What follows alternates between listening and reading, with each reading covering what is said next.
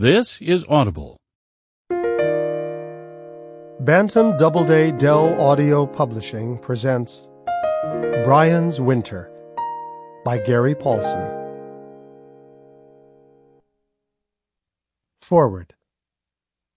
This book was written for all those readers of Hatchet and The River who wrote, I received as many as 200 letters a day, to tell me they felt Brian Robeson's story was left unfinished by his early rescue before, they said, it became really hard going. They asked what would happen if Brian hadn't been rescued, if he'd had to survive in the winter.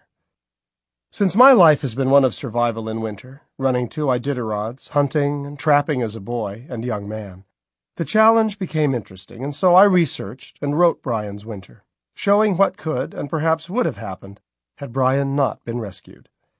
For the purpose of this story, it is necessary to shift the idea left by Hatchet and suppose that although Brian did retrieve the survival pack from the plane, he did not trigger a radio signal and did not get rescued.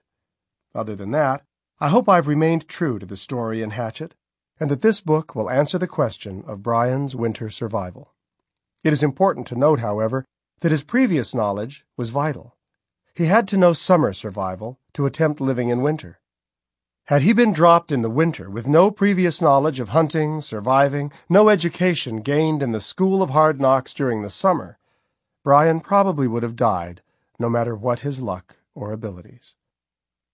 Gary Paulsen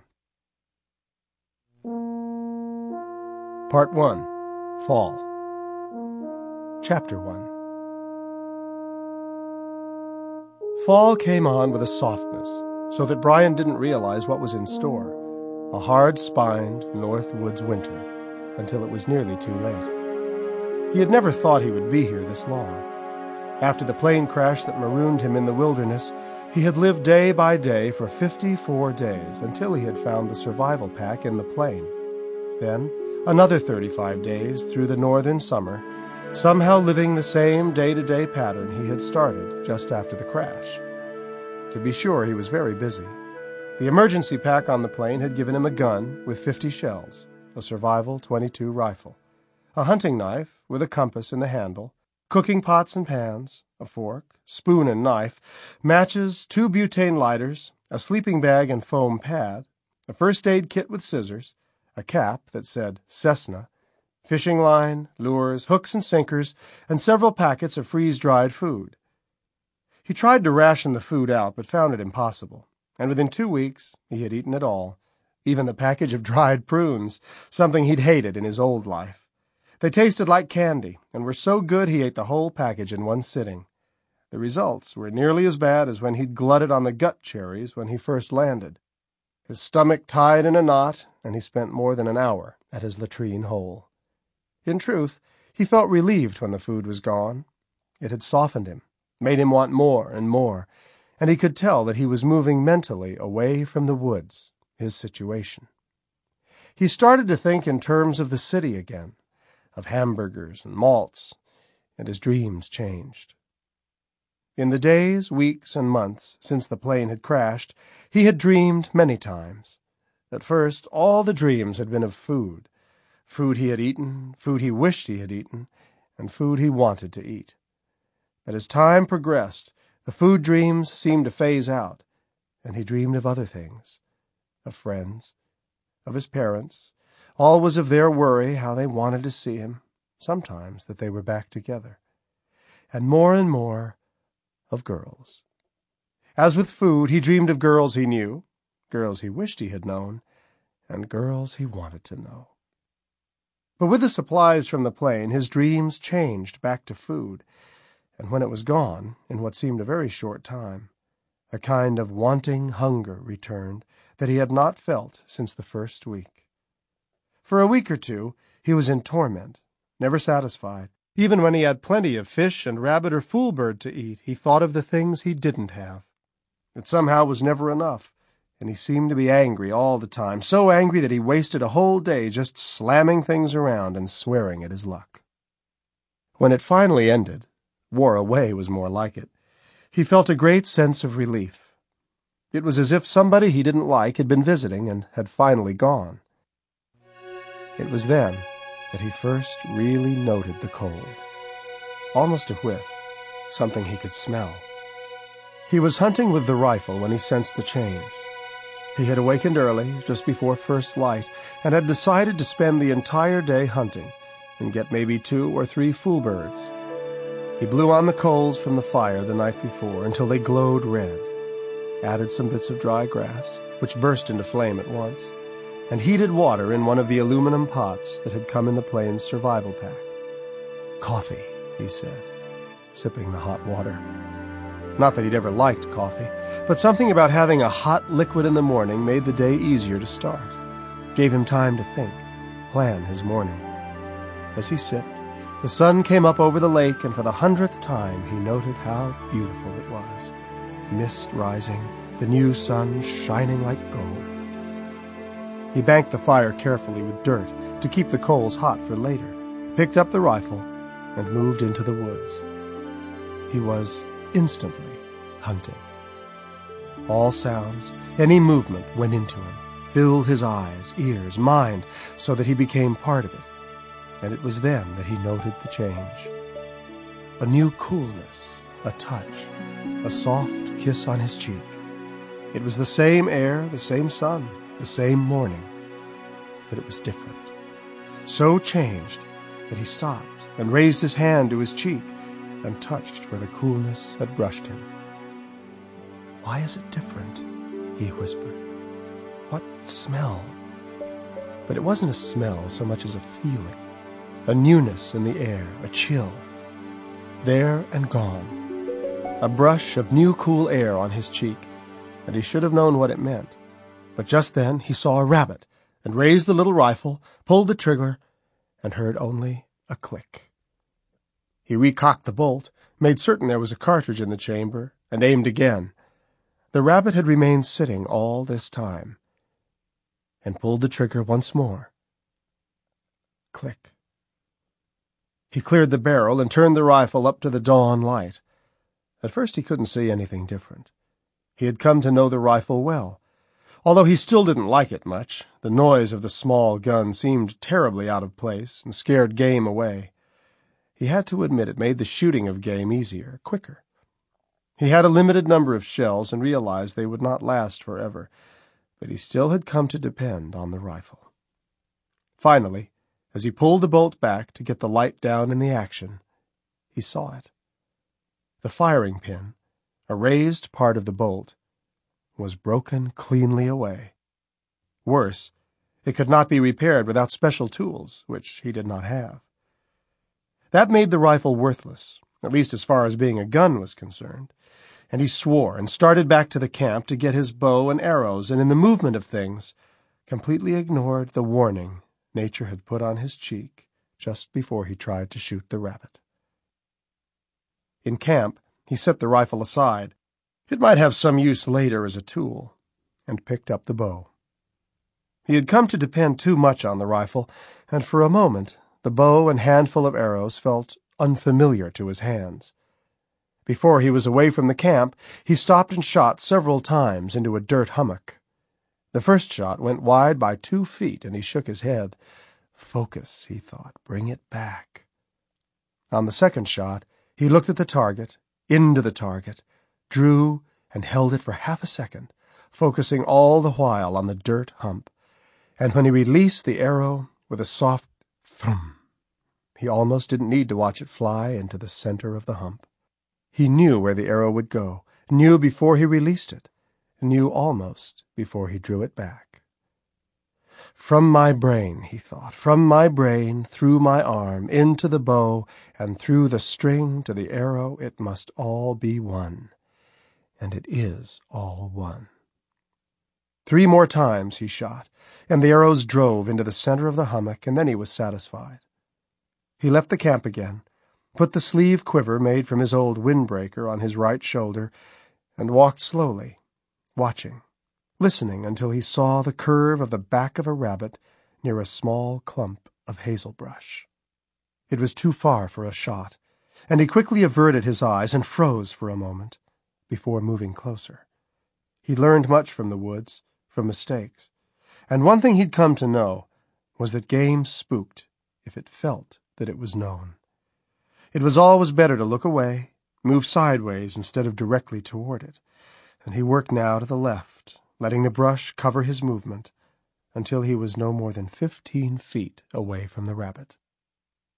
He drew the bow, aimed for the center of the rabbit, and released when he felt the arrow would fly right. It took the rabbit almost exactly in the center of its chest and drove through cleanly, killing it almost instantly. They were not all this clean, the kills, and he was grateful. He had not grown accustomed to killing, in spite of how much of it he had done. He had learned this.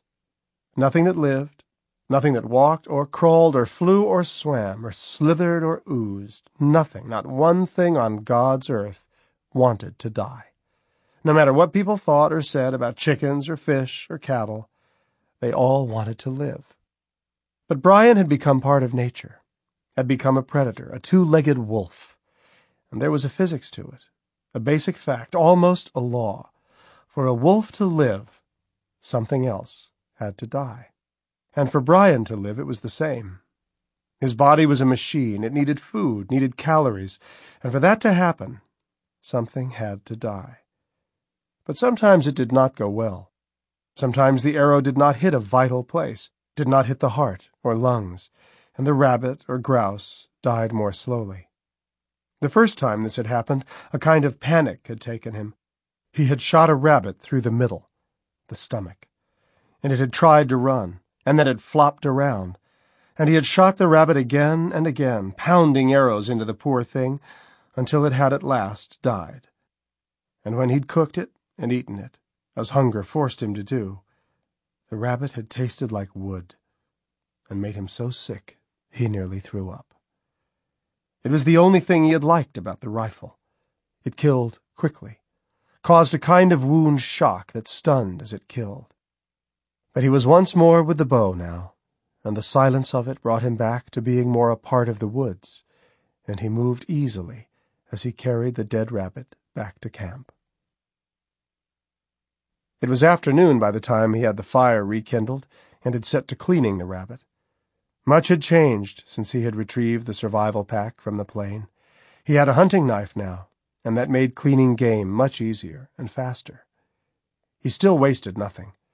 He used the knife to split the rabbit down the middle of the belly and skinned it carefully, and then gutted it, using the curve of the knife to clean out the cavity. The head and lungs and intestines and stomach and liver he set aside for fish bait and food, as well as the heart. Then he cut the body up into pieces, carving it at the joints, and put them in a pot with fresh lake water, which he set on the fire to boil. He had found it best to boil everything. Initially, he had cooked meat over the fire on a stick, something he had seen in movies and on television, but it was the wrong way to cook. The flame heated the meat, and all the juices, all the vitamins and nutrients dripped into the fire. Everything was wasted. But by boiling the meat, he made a stew, and when he drank the juice broth, he not only had a rich soup, but something to sip as well. He leaned back against the rock wall next to his shelter opening, and took a minute to think while the meat cooked. It amazed him how little time he had to do that, sit and think. It seemed the longer he was in the woods, he had marked sixty-eight days counting this day, the more there was to do. Firewood was an endless chore, of course. He kept the fire going whenever he was there and banked it when he left. And since he had burned all the easy wood, the wood close to camp, it took longer to bring wood in.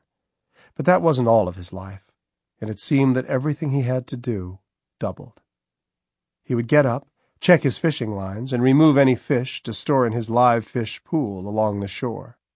Then see to airing out the sleeping bag and tend to his toilet, and hunt for the day's meat, and clean it if he made a kill.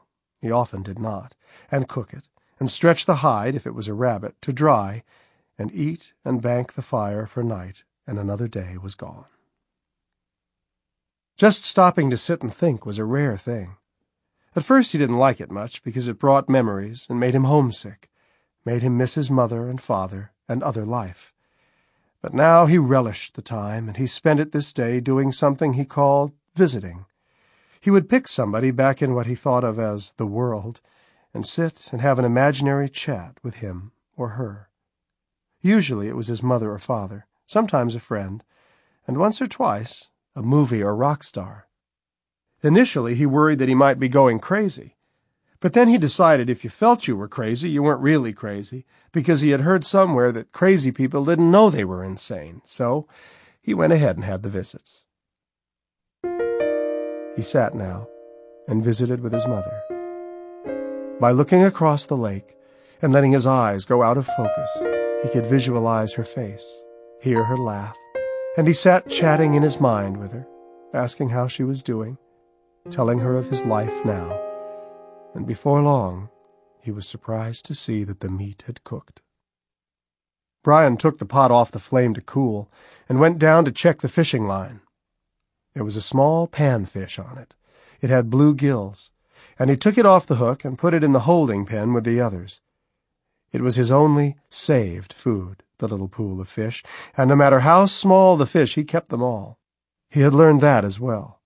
Food was everything. Just everything. And none of it, not even the smallest fish, could be let go. When he arrived back at the shelter, the meat and broth had cooled, and he ate quickly. Flies had come when he gutted the rabbit, and they stayed for dinner while he ate. He brushed them away as he ate the meat from the bones and drank the broth, a full quart. They followed him as he went back to the lake to clean the pot, and only left him when there wasn't a smell of food anywhere in the area. He stacked wood for the night fire and made his bed by restacking the mattress of pine boughs and unrolling the sleeping bag and foam pad, and here he got another warning that he ignored. When he slid into the bag and turned so that he felt the heat from the fire on his face coming through the opening, it did not feel uncomfortable. He snuggled down into the bag and felt glad for its warmth, and the thought that this was the first time he'd felt glad for heat this season, that it was growing colder, somehow eluded him. He closed his eyes and went to sleep like a baby.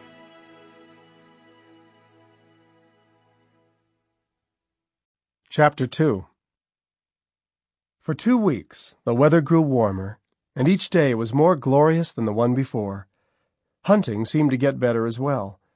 Brian took fool birds or rabbits every day, and on one single day he took three fool birds.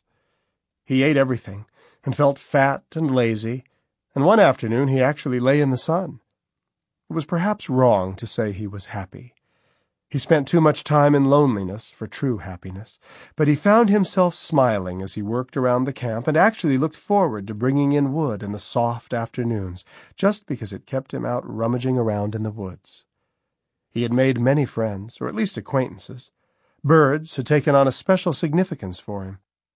At night, the owls made their soft sounds, calling each other in almost ghostly, hoo that scared him until he finally saw one call on a night when the moon was full and so bright it was almost like a cloudy day. He slept with their calls, and before long would awaken if they didn't call. Before dawn, just as gray light began to filter through the trees, the daybirds began to sing. They started slowly, but before the gray had become light enough to see ten yards, all the birds started to sing, and Brian was brought out of sleep by what seemed to be thousands of singing birds. At first it all seemed to be noise, but as he learned and listened he found them all to be different. Robins had an evening song, and one they sang right before a rainstorm, and another when the rain was done. Blue jays spent all their time complaining and swearing, but they also warned him when something, anything, was moving in the woods. Ravens and crows were the same, squawking and cawing their way through the trees. It was all, Brian found, about territory.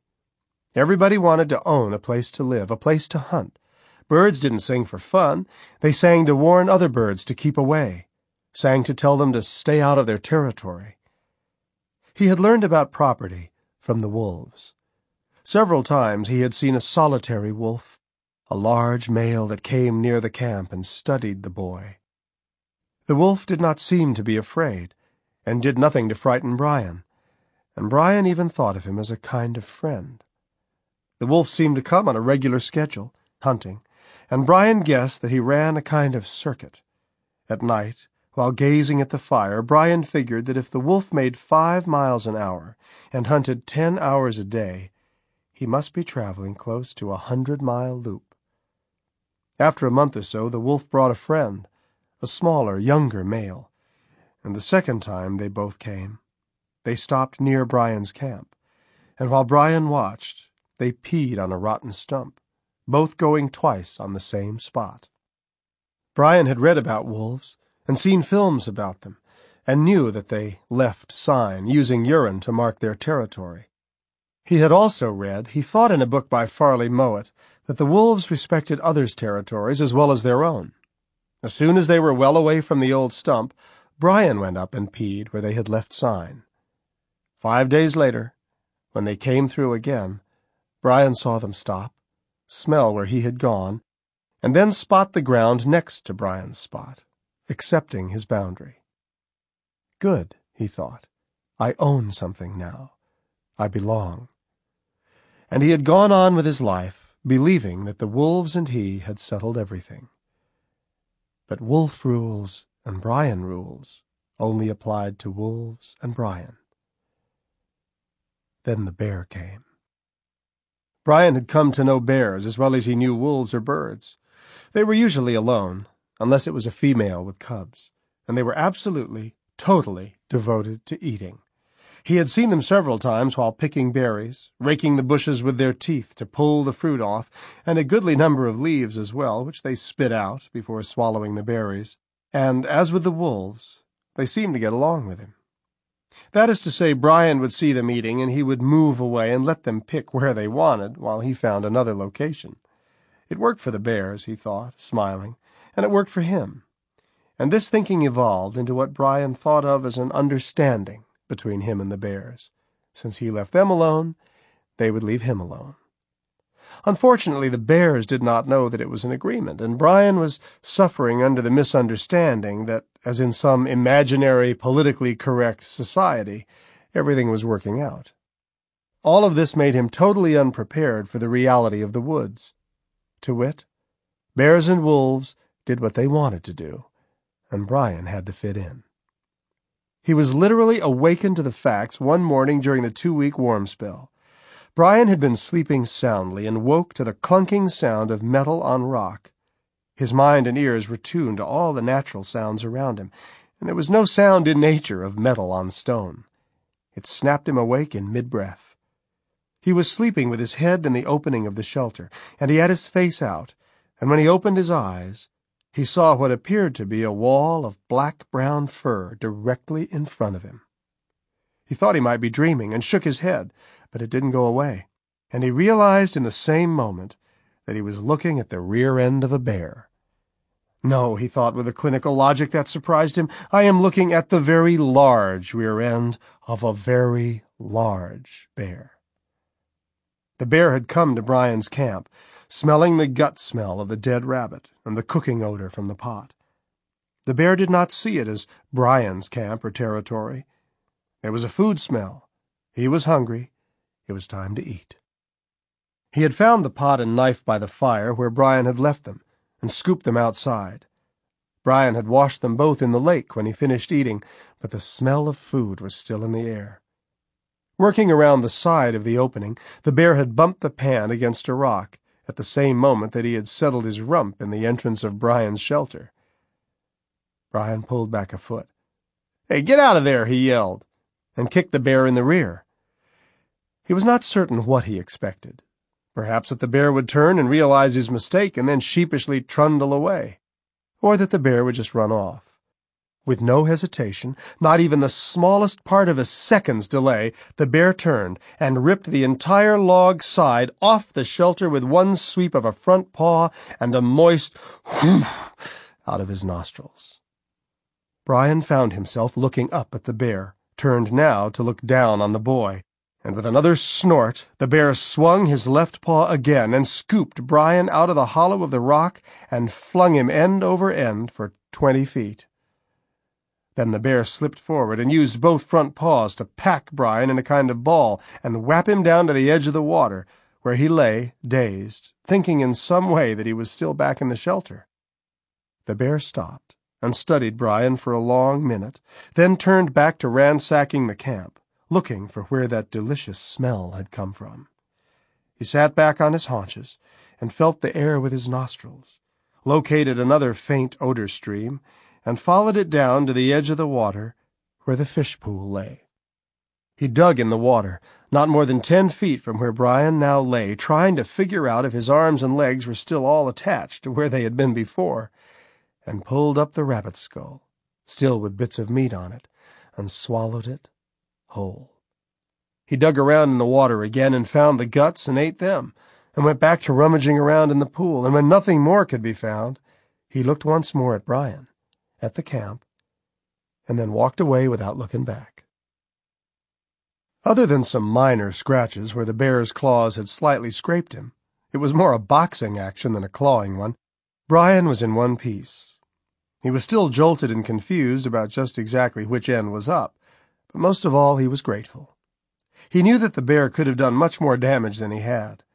He had seen a bear tear a stump out of the ground like a giant tooth when it was looking for grub worms and ants. This bear could just as easily have killed him, and had actually held back.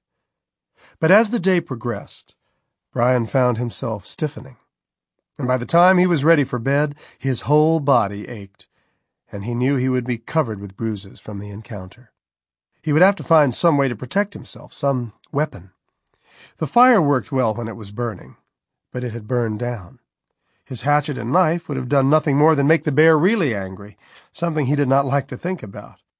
And his bow was good only for smaller game. He had never tried to shoot anything bigger than a fool bird or rabbit with it, and doubted that the bow would push the arrow deep enough to do anything but, again, make the bear really mad. He bundled in his bag that night, the end of the two weeks of warm weather. He kept putting wood on the fire, half afraid the bear would come back. All the while, he tried to think of a solution.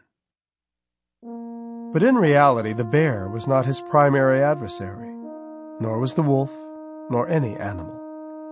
Brian had become his own worst enemy, because in all the business of hunting, fishing, and surviving, he had forgotten the primary rule. Always, always pay attention to what was happening. Everything in nature means something, and he had missed the warnings that summer was ending, had in many ways already ended, and what was coming would be the most dangerous thing he had faced since the plane crash. Chapter 3 He decided he needed a stronger weapon, a larger bow. He thought of it as a war bow. He would need arrows tipped with some kind of sharpened head. He had been hunting with wood arrows, with fire-hardened tips. But all they did was make a hole. They didn't provide any cutting action, which he felt would work best with a stronger bow. He used a hardwood tree he found by the lake. It had straight branches, with a slickish gray bark, and seemed to have a snap to it that other woods didn't hold. He spent one whole day cutting a long, straight piece of wood and skinning and shaping it with a hunting knife and his hatchet into a bow shape slightly longer than he was tall. He did not hurry, but kept at it with a steady pace, and by dark the bow was ready to dry. Arrow shafts took two days in the sun to dry once they were stripped of their bark, and he thought the bow might take four or five.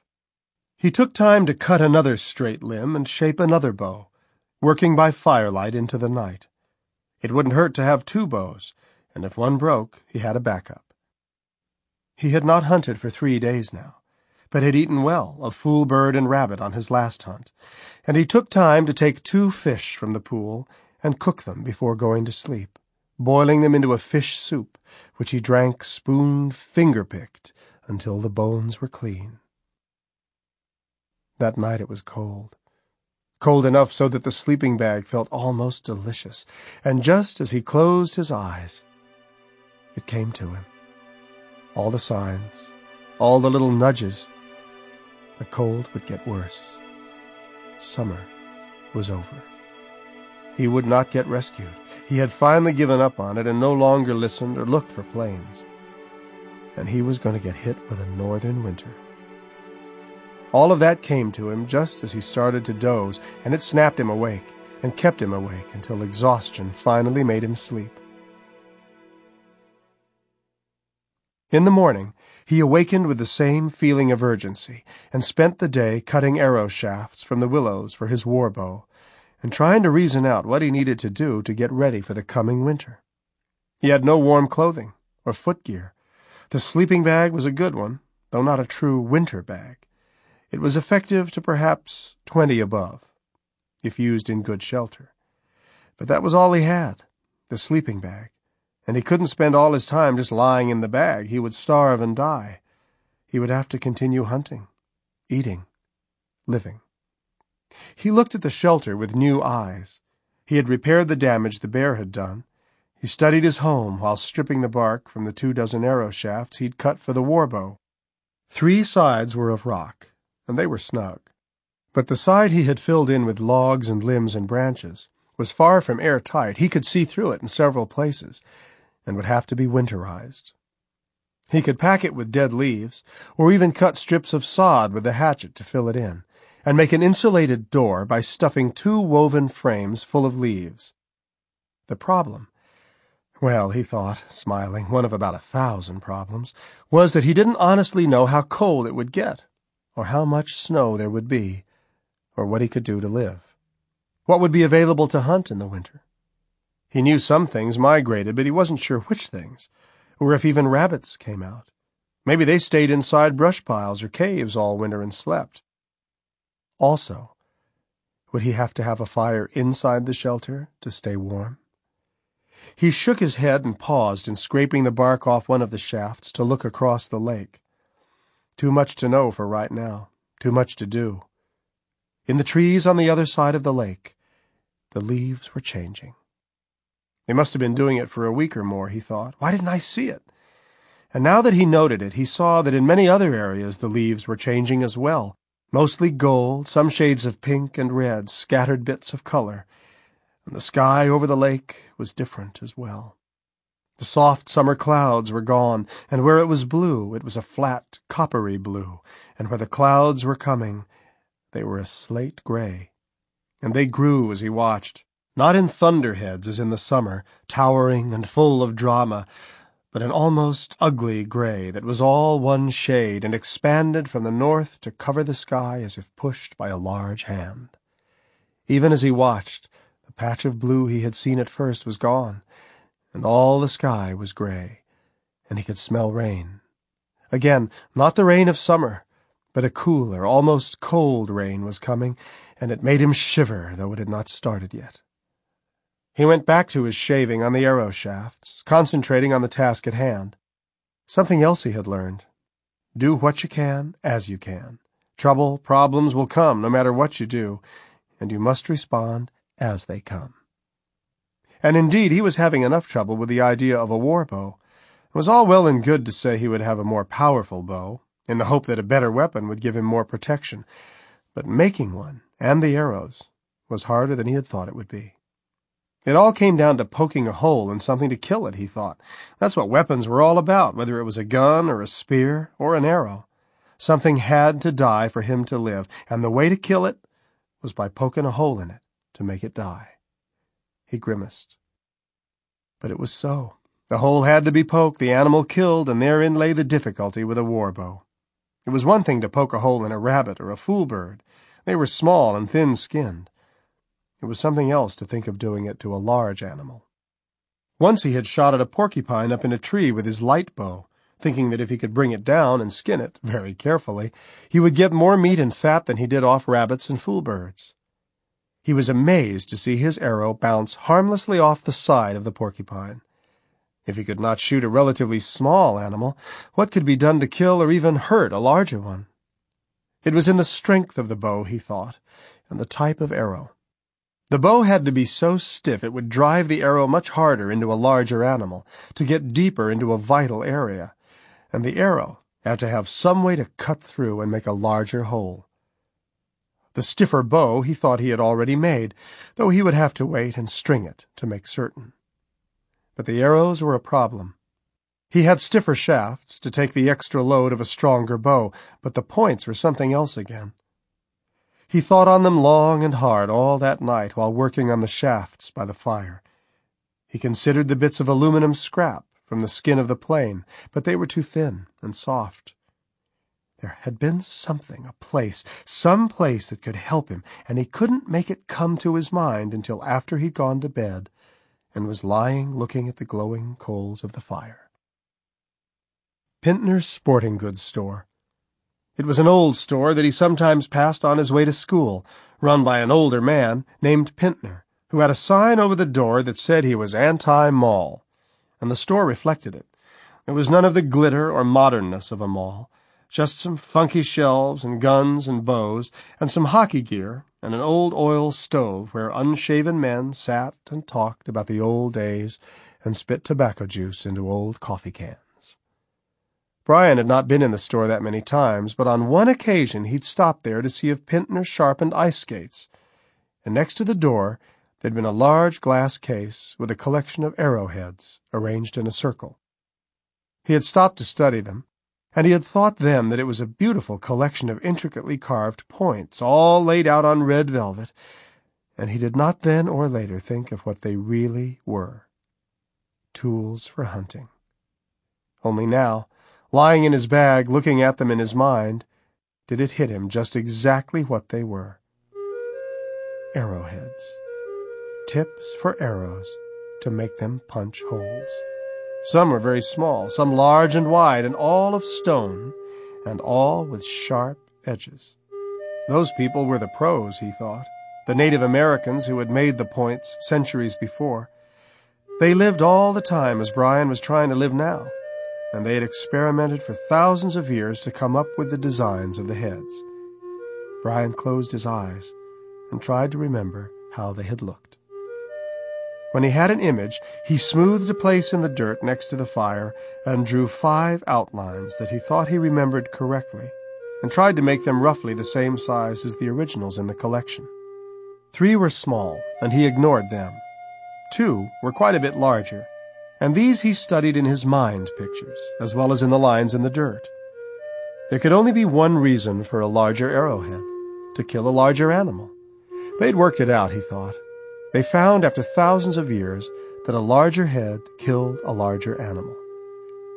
All my research has been done. Now, he thought, all I have to do is find a way to make stone arrowheads.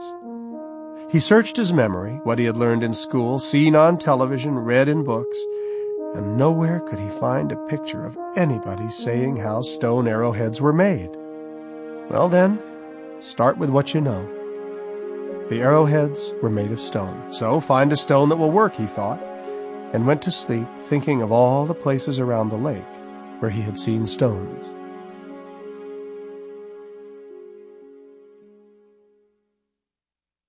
In the morning he awakened famished, as if he hadn't eaten for a week. There were only four fish left in the fish pool, and none on the line, which bothered him, and he ate two of the larger fish to take the edge off his hunger. He would have to hunt today, and get meat, and set the arrowhead problem aside. In mid-morning, after cleaning the camp and trying to hide the pot inside his shelter in case the bear came back, he set off to the north. In the months that he'd lived on the L-shaped lake, and hunted the area, he'd come to know the surrounding region like a large yard. Except for predators, which ranged constantly looking for food, most animals seemed to stay pretty much in the same location. And because they started there, they tended to grow there. North about half a mile, it was best for hunting rabbits. There was a large patch, as big as a football field, where an ancient fire had burned the trees off and left brush. Rabbits had hidden there from predators because they could escape into the thick brambles easily. Because they had come there and been able to live there, they had increased, as rabbits do, and now there seemed to be rabbits wherever Brian looked in the patch.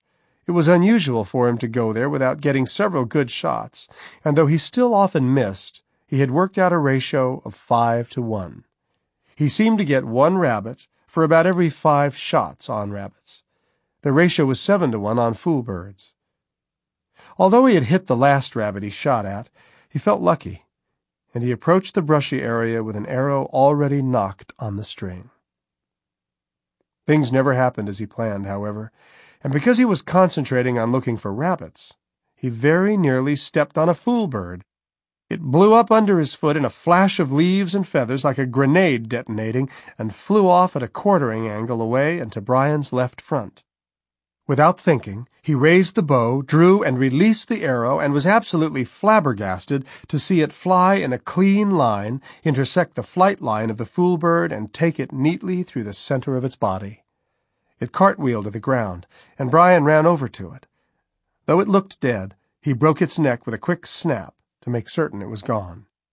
Incredible, he thought. If I lived to be a hundred and tried it a thousand more times, I would never be able to do it again just a clean, reflexive shot. But more. He pulled the arrow out of the dead fool bird and wiped the blood off it, and turned to walk back to camp with the same arrow on the string.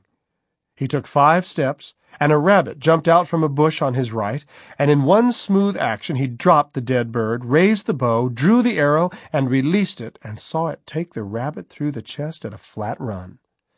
It died before he could get to it, and he picked it up. That night he cleaned them both, and made a stew, boiling them together, and ate the meat and drank the broth until he was packed full, his stomach rounded and bulging. Two, he thought. Two with the same arrow, and both moving, and both hit almost perfectly. He took the arrow from the rest of them and propped it in the corner. That, he thought, is my lucky arrow. In the same instant, the word Medicine came into his thought. It is my medicine arrow.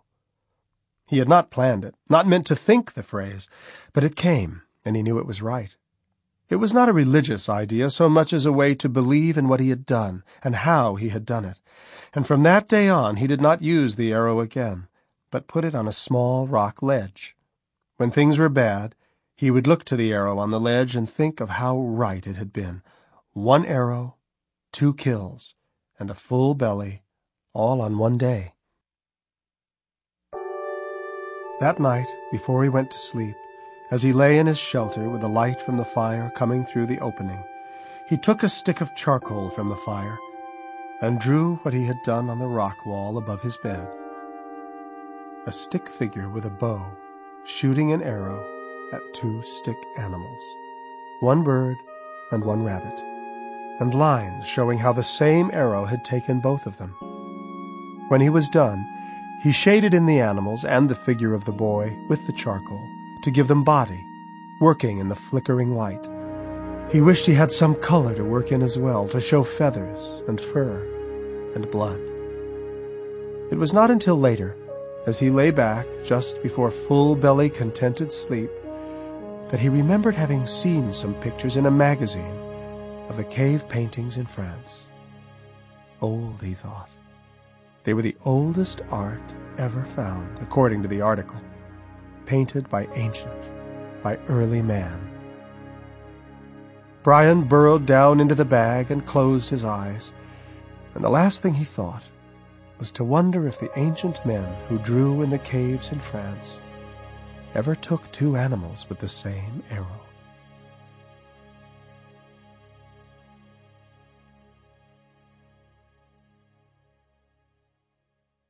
Chapter 4 It was all much harder than he had thought it was going to be, which, of course, might be said for Brian's whole life since the plane crash.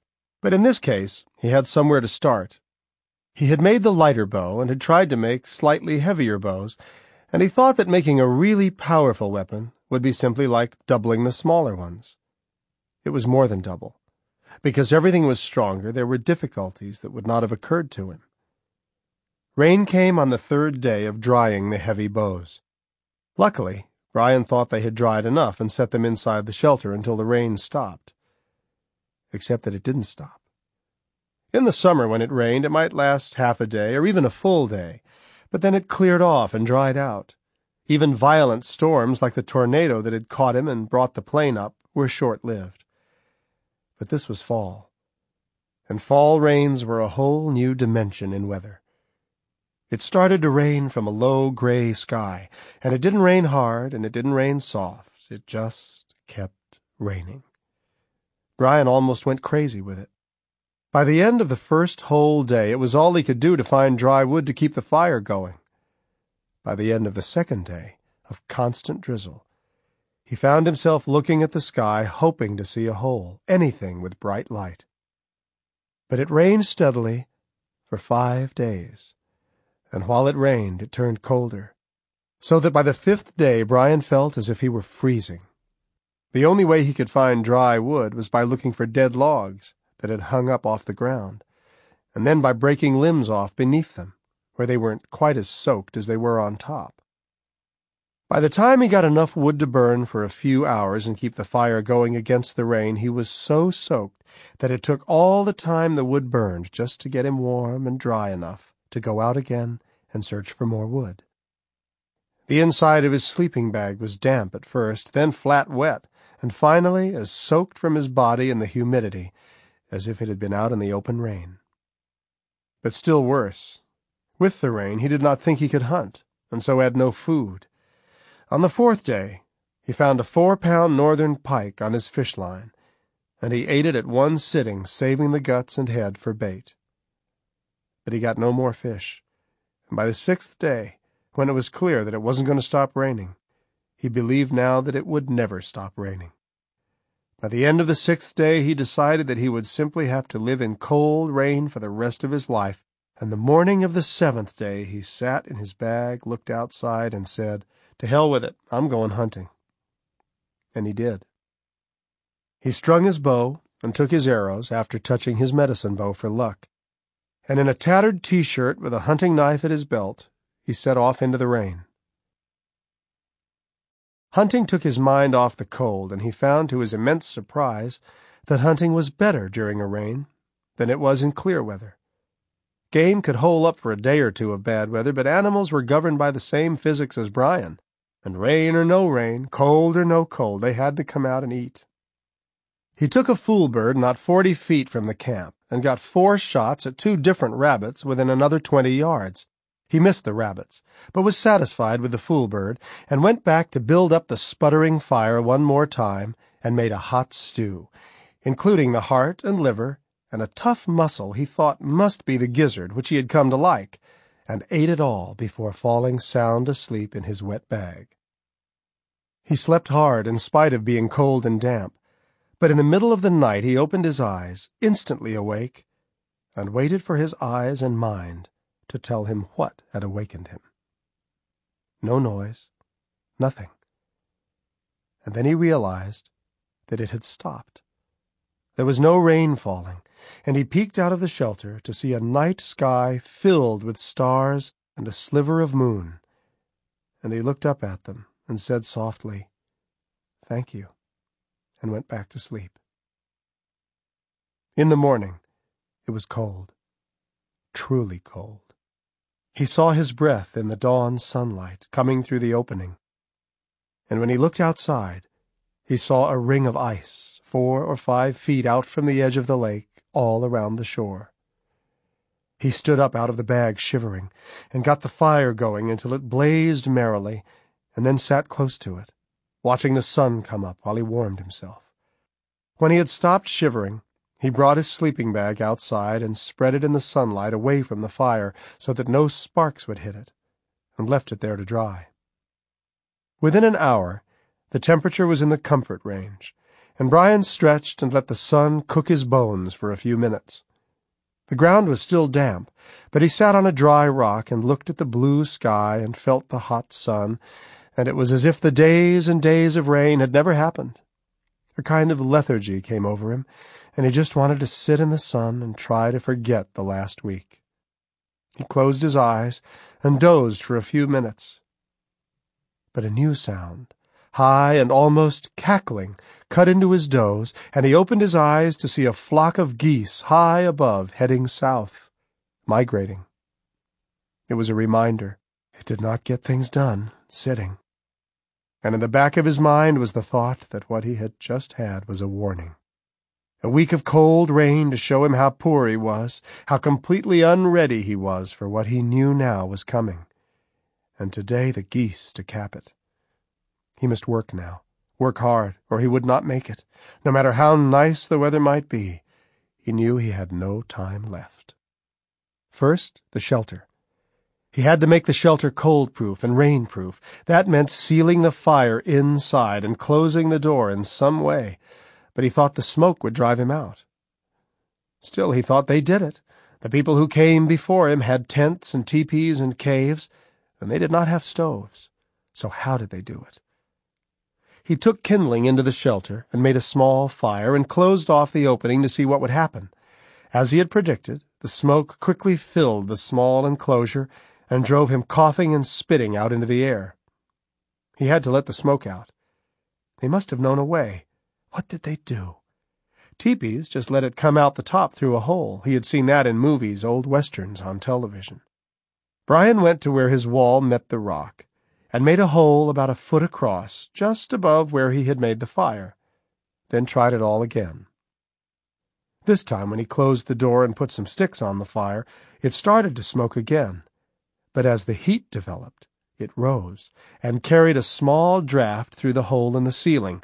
There was a moment of smoke, then it all magically cleared, and Brian was sitting in a snug little hut with a fire warming his face. Clearly, it would take only a small blaze to keep the little shelter warm, which meant less wood would be required. The side of the shelter was still far from airtight, but about this Brian knew exactly what to do. He had spent one whole day watching a family of beaver mix mud and sticks to make a watertight dam. He spent three hours bringing up double armfuls of fresh mud from the lake to pack into the low wall with sticks and leaves. When he was done, he covered it with another layer of brush to protect the mud, and when it dried by nightfall, he had a truly weather-tight shelter. He still had to seal the door, but that night he sat with a fire warming the inside of his home, and knew that as long as he had wood, and he was living in the middle of a forest, he would stay warm no matter what kind of weather came. He slept so soundly that the bear could have come in again and torn the place apart, and he would not have known it. In the morning, he mudded the door and set it aside to dry, and used more mud to make a seal on the wall, smooth and tight. Then he set back to work on the arrowhead problem. He went to the lake shore and looked for stones that would make an arrowhead. There were rocks everywhere, and he must have looked at a hundred, turning them this way and that, tapping them against each other.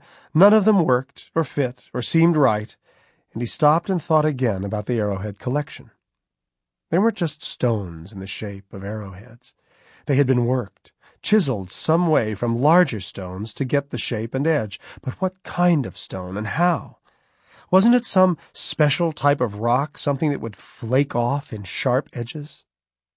He had his hatchet on his belt and went back to the shore and started hitting rocks with the flat side of the hatchet. They just shattered and didn't make any kind of sharp point. One rock chipped off a flake about three inches long and in the right shape. But when he picked up the flake, and tapped it with the back of the hatchet, it fell into a dozen unusable pieces. Flint. There, the word came to him. They weren't just arrowheads, they were flint arrowheads. Maybe they had to be flint to chip right. So all he had to do was find some flint.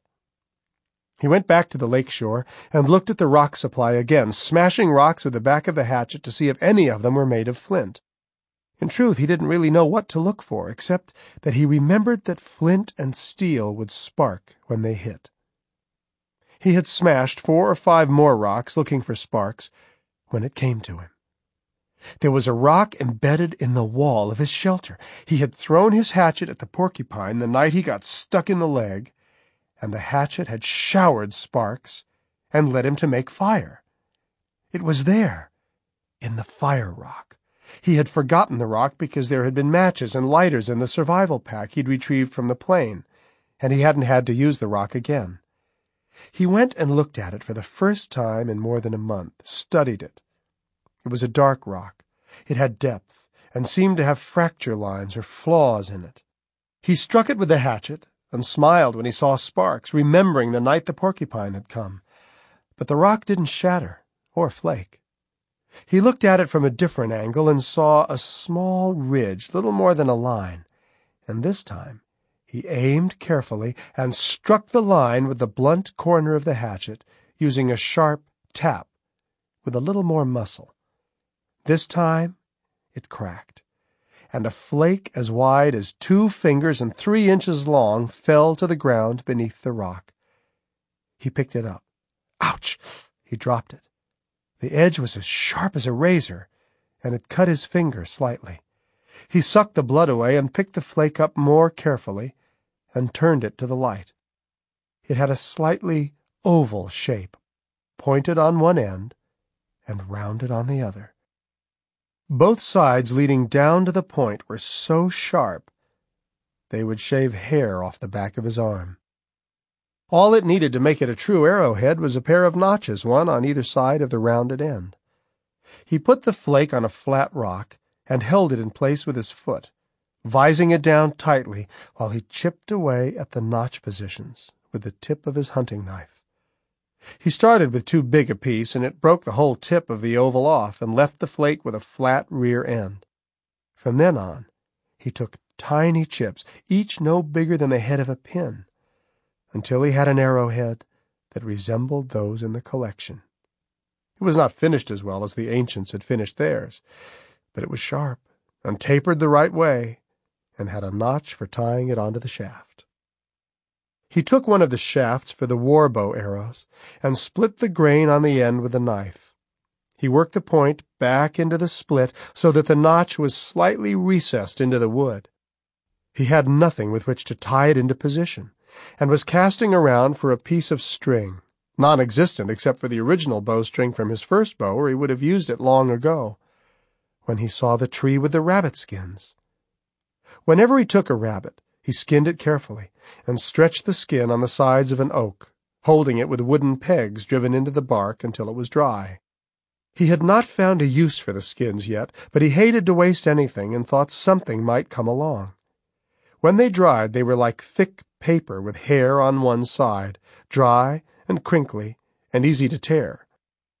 But the last hide he'd put up during the rain had not dried yet, and he took it off the tree. Still damp, the hide had a strength to it, and might make a kind of cord. He used the knife to cut strips from the rabbit skin, and used one of the rawhide strips to tightly wrap and tie the point onto the split shaft. When he was finished, it seemed to be tight enough, and he had heard that rawhide shrinks when it dries, so that might make it even better. Of course, the hair was still on the skin and stuck out all around and made the arrow look like a pom-pom, but a quick pass over the flames in the fire pit burned all the hair off, and when he was done, he trimmed the ends of the lacing, and it looked good. Almost professional. He set the shaft aside and went back to the fire rock. He was already thinking of it as the arrow stone, and scrutinized it once more. Where he had broken the flake off, it left two more edges, lines that looked the same as the first one, and he used the back of the hatchet to strike them the way he'd hit the first one. Two more flakes came off, almost identical to the first one, and left two more lines. When he tapped those, it happened again, and again, until he had nine flake points. He took them back to his work rock, and clamped them with his foot, and worked tie notches into the shanks with the point of his knife, and fitted them to the shafts with green rabbit hide. And all of this, rock to points, in one day. Just as bad things could snowball, Brian found that good things could come fast as well. While he was working with the rabbit skin in the cool evening, he turned it to get a better angle, and the hair brushed his hand and felt warm, and he realized he'd found a way to stay warm. He had fifteen dried skins, and he brought them into the shelter at dark. He had not eaten again, but the hunger was not as bad now because he was excited. Working in the firelight, he trimmed the hides to make them clean-edged and rectangular. He used one hide for lacing, cutting thin strips off the edge with his knife. The first aid scissors were too small to help, and started lacing the others together to form a large rectangle. It took some time, because he had no needle, and used the point of the knife to punch a small hole through the sides of the hides, and then a sharpened twig to push the lacing through. Also, the laces weren't long, and he could only sew seven or eight inches before he had to tie it off and use a new lace, and by the time he had four hides sewn together, he could feel exhaustion taking him down. He crawled into his bag and slept hard, and didn't awaken until well after dawn. Hunger awakened with him, and he knew he had to hunt before he worked more on the hides. So he took the light bow and arrows and went to the foolbird area. This time, luck wasn't with him, and he missed three birds before he got a shot at a rabbit that hit. He cleaned it and used the green hide for lacing and started sewing again while his stew cooked. And before he knew it, he was back in the shelter again, working in the light from the fire, his stomach full and his fingers flying. But this time, before he fell asleep, he had finished sewing the rabbit skins into a rectangle roughly two feet wide by nearly six feet long. It would make a good rug, he said, crawling into the bag to sleep at what he thought must be three or four in the morning. Just before sleep came, he heard the wolves. It sounded like two of them, high, keening howls as they sang to each other, and then a crash in the brush as they chased something, maybe a deer. He had not heard from them in almost two weeks. There had been a time when the howls would have frightened him, given him an eerie feeling. But now he smiled. They must have gotten caught in the weather, if it had taken them so long to run a circuit of their range, and he supposed they would mark the edge of their territory on the way through. He would have to go up and remark his own. The rains would have taken the smell away, the first thing in the morning. Good hunting, he thought at the wolves. Have a good hunt. A good hunt was everything.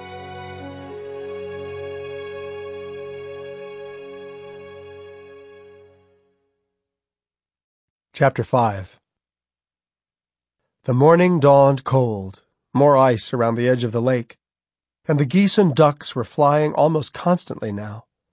And after he rekindled the fire, Brian went to work at once on the rabbit skins. He folded the rectangle over on itself with the fur on the inside and sewed up the sides, leaving two holes about six inches across at the top on each side. Then cut a hole large enough for his head in the fold and pulled the whole thing down over his head, sticking his arms through the holes as he did so. It made a perfect vest. Well, he thought, looking down at himself, maybe not perfect. It actually looked pretty tacky, with bits of dried flesh still stuck to the hides here and there, and the crude lacing. But it was warm, very warm, and within moments he was sweating, and realized that it was more than he needed and had to take it off. He set it aside and was about to get to work on the arrows. He still had to fletch them, put feathers on the shafts when he remembered the wolves. He trotted up to mark his boundary stump and came around a corner near the stump and stopped dead. Facing him was a wolf, a big male, his head covered with fresh blood. He was holding a large piece of meat with a bone in the center of his mouth, and he didn't growl or look at Brian with anything but mild curiosity. They stood that way, Brian with no weapon and nothing in his mind but peeing on a stump, and the wolf holding the meat, and then the wolf turned and trotted off to the left and was gone. But he had come from the right, Brian thought, somewhere to the right. And as he watched, another wolf came by from the right with another piece of meat, though slightly smaller, and trotted easily off to the left, following the first one and Brian was alone. He stood, waiting, and when no more wolves came, he relaxed his shoulders, which had been straining, and thought of what he had just seen. They must have been the wolves that had sung the night before, just as he went to sleep. They had hunted well, and he smiled, thinking how they must feel, how he felt when it went well, and turned to go to his stump, when he thought again. They had been carrying meat fresh meat. He did not know what kind it was, but it must have been a large animal, maybe a deer. And they seemed to be done with it. Maybe there's something left of the kill, he thought. If I can find it, maybe there's something left I can use. He started off the way the wolves had come, but stopped again, thought a moment, then trotted back to camp and got his knife and hatchet and fire-hardened spear. Knowing the woods as he did, he knew there was a chance that he would not be the only thing looking at the wolves' kill. He started back up in the direction the wolves had come from, and hadn't gone a hundred yards when he came to it. It had been a deer, a young doe. There were dozens around, and Brian had thought of hunting them, but his weapons were light, and it was hard to get close to them. So he'd settled for rabbits and fish and fool birds. She had been the crash he had heard in the night when the wolves had howled, and he had stopped before the kill to read sign. The doe was on the near side of a small clearing. She must have run out of the far side with the wolves nearly on her, and they had caught her and held her while they tore at her to kill her. She must have thrashed around a good deal, because the grass was bloody across thirty or so feet, and the ground was torn up. But they'd taken her down. Brian could see her tracks where they'd come into the clearing, and where the dirt was torn he could see the wolf tracks, and he closed his eyes for a moment and imagined what it had been like. The deer running through the brush, the wolves gaining, then setting their teeth in her and dragging her back and down. He shook his head and came back to reality. Most of her was gone. They had started at the rear, pulling and eating, and had taken both back legs off, and up into the guts, as well as chewing at the neck. All that was really left was the head and neck and front shoulders and tattered bits of hide the whole thing looking like a roadkill hit by a semi. Brian smiled. It's a treasure, he thought, and actually started to salivate, and then smiled more widely as he had a fleeting image of back in the world and what they would think if they could see him now, salivating over what amounted to a roadkill. He would have to work fast. Other predators, a bear, foxes, perhaps more wolves, could come along at any moment, and until he got to the protection of the fire, he wasn't sure he could hold his new wealth. The portion of the doe that was left weighed less than fifty pounds, and he dragged it easily at first. But then, seeing that it left a blood mark as it skidded along, and worried that it would be too easy to follow, he picked up the carcass and threw it over his shoulder and carried it. At the shelter he put it down and put more wood on the fire and took out his knife. First, it would have to be skinned. The skin toward the rear was torn and shredded where the wolves had ripped and fed, but it was largely whole on her chest and neck, and he worked carefully. First, a cut down from the underside of her chin to the middle of her chest, and here was his first surprise. Rabbits were easy to skin. The hide almost fell off them. The doe's skin was stuck tight to the meat and did not come off simply with pulling at it the way a rabbit's skin did. Brian had to use the tip of the knife to cut the skin away from the flesh, peeling it back a quarter of an inch at a time, and it took him the better part of an hour, working constantly, to get the hide loose, cutting it off the front legs and up the neck to the back of the head. The doe's eyes bothered him at first. They were large and brown and open, and seemed to be watching him as he turned and cut and pulled, and he apologized for what had happened to her, what he was doing to her. It did not ease his discomfort, but he hoped the spirit of the deer knew what he was feeling, and he promised that none of what was there would be wasted. And what a lot of it there was! More than he'd seen since he crashed. The hide, much tougher and thicker than the rabbit skins, was big enough to nearly make another vest, and he laid it near the side of his shelter to dry while he worked at the meat. The wolves had fed until they were gorged, and must have then taken what they could carry back to their den, but he was amazed at how much meat there was left. He started cutting it off in strips, lean, red meat, which he laid on a flat rock. Just off one shoulder, there was more meat than he'd ever seen together in one place outside a supermarket. A good six or seven pounds with no bone in it, and then the other shoulder, and then on top going up the neck, and when he was finally done, just at dark, he figured he had twenty-five or thirty pounds of meat. He made a huge stew, boiling close to six pounds of meat sitting by the fire in his rabbit skin vest as the evening chill came down. Then he ate and ate and ate, and when he was done there was still meat and broth left. He dozed, slept, and awakened in the middle of the night and ate some more, drank some more of the broth, and there was still some left. He awakened in the morning with a stomach still bulging full and grease on his lips and something close to joy in his heart. He was not done with the body of the doe.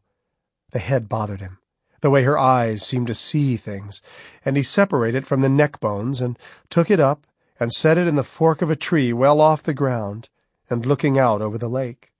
He wasn't sure why, but it seemed the right thing to do, and he thanked her again for her meat before turning back to work. The freezes at night had done away with the flies, so they didn't bother the meat, and he spread the pieces out to give them air, and by the middle of the afternoon he could see they were drying into a kind of jerky in the sun. But before that, he went to work on the bones. There was still a lot of meat on them, and he chopped them up with a hatchet, and kept a pot boiling all day to boil the meat and marrow from them. When it was finally done, again in late afternoon, he was surprised to see the liquid in the pot become semi-hard like jello and turn into a thick mass full of bits of cooked meat. This he ate for the evening meal, or about half of it, spooning it in thick glops, and when he was at last back in his shelter, the meat stored safely in the rear, and the pot set aside from the fire for the night, still half full, he felt like the richest man on the earth. It was very hard to concentrate on working. Everything in him wanted to sleep now. He'd never been so full, and the shelter was warm and snug, and all he really wanted to do was close his eyes and sleep and end the day. But he could not forget the bear attack, or the rain and cold, and he knew that the good weather and his luck wouldn't last, and he had really no time to waste. He took the arrows out and rummaged around in the survival pack for his feather stash. He had found early on that fool bird feathers from the wing and tail worked the best for arrows, and he had saved every wing and tail feather from every fool bird that he had shot, and he took them out now. These arrows were different. They were heavier, and he worried that the width of the point would catch the air and counteract the feathers in some way. The solution, he felt, was to make the feathers longer. He selected only two feathers for each arrow, but left them a full six inches long and shaved a flat side with a knife the full length of each feather so that it would fit the arrow shaft. He attached the arrows with pieces of thread from his old windbreaker, wrapping them at the front and the rear, and then smearing them with bits of warmed pine sap, a trick he had learned when he had leaned against some sap on a tree and stuck to it to protect the thread. He did three arrows, working slowly and carefully, before going at last to sleep. Once again, he slept so hard that he awakened with his head jammed into the ground and his neck stiff from not moving all night. Because of all the meat from the doe, he did not have to hunt for days now, at least ten or twelve, maybe two weeks, and he worked all day on the arrows and bow, sitting next to the shelter in the warm sun, snacking on the jellied meat now and then. By dark this day all nine arrows were finished. He had used the hunting knife as a scraper to shape the limbs of the bow more equally, and to put in notches for the string to get it ready to string the next day for the first shooting trials. He was just leaning back, half cocky about how well things were going, when he smelled the skunk. He had run into skunks before, of course, saw them all the time, but had only had the one really bad experience when he got sprayed directly. He knew they moved at night, hunting, and didn't seem very afraid of anything. He looked out of the shelter opening carefully. The skunk wasn't four feet away, looking in at him, at the shelter and the fire. And as he watched, it whipped up its rear end and tipped its tail over and aimed directly at his face. I'm dead, he thought, and froze. For a long time they stayed that way, Brian holding his breath, waiting to be nailed, and the skunk aiming at him. But the skunk didn't spray, just aimed and held it. He's hungry, Brian thought, that's all. He's hunting and he's hungry. Slowly, Brian reached to his right, where the meat was stored back in the corner, and took a piece of the venison. With a smooth, slow movement, he tossed the meat out to the right of the skunk. For a split second he thought it was over. The skunk's tail jerked when the meat hit the ground, but then its nose twitched as it smelled it, and it lowered its tail and turned and started eating the meat. Brian carefully reached out to the side and pulled the door back over the opening and left the skunk outside eating. Great, he thought, crawling back into his bag to sleep. I've got a pet skunk who's a terrorist. If I quit feeding him, he'll spray me. Just great. He closed his eyes and he sighed. Maybe he'll be gone in the morning. Chapter 6 In the morning, he pushed the door to the side gingerly, looking both ways. He didn't see the skunk, and he pushed the door all the way open and went outside. Still no skunk. Before heading back for the trench he had dug for a toilet, he pulled the door back over the opening, no sense taking chances, and then trotted off into the woods. When he came back, he looked all around the area and still couldn't see the skunk, and he shrugged. It must have moved on. He kindled an outside fire using coals from the shelter fire, and soon had a small cooking fire going. The cold lasted longer now into the morning, and the ice had moved farther out into the lake, almost forty feet from the shore all around. The rabbit skin vest and the fire felt especially good. He took the last of the jellied meat in the pot, added a piece of red venison, and put it on the side of the fire to cook, while he took stock of his situation. The shelter was done, or as done as he could get it, and almost airtight and warm when he had a fire going inside. He had nine arrows finished, which seemed like a lot. How many times would he have to defend himself? Besides, even if he used all the arrows, he could get more tips from the arrow stone, and the wood shafts would be there in the winter as well. Winter. The word stopped him. He knew nothing about it. At home in upstate New York, there was snow, sometimes a lot of it, and cold at times, cold enough to make his ears sting. But he could get inside, and he had good warm clothes. Here, he suspected, the winter would be a lot worse. But he didn't know how much worse, or how to prepare for it. Just then, the meat was done, and at exactly that moment, as he pulled the pot off the fire, the skunk came waddling around the end of the rock, stopped four feet away, and raised its tail. What? Brian winced, waiting. But the skunk did not spray. And Brian took a piece of meat from the pot and threw it on the ground next to it.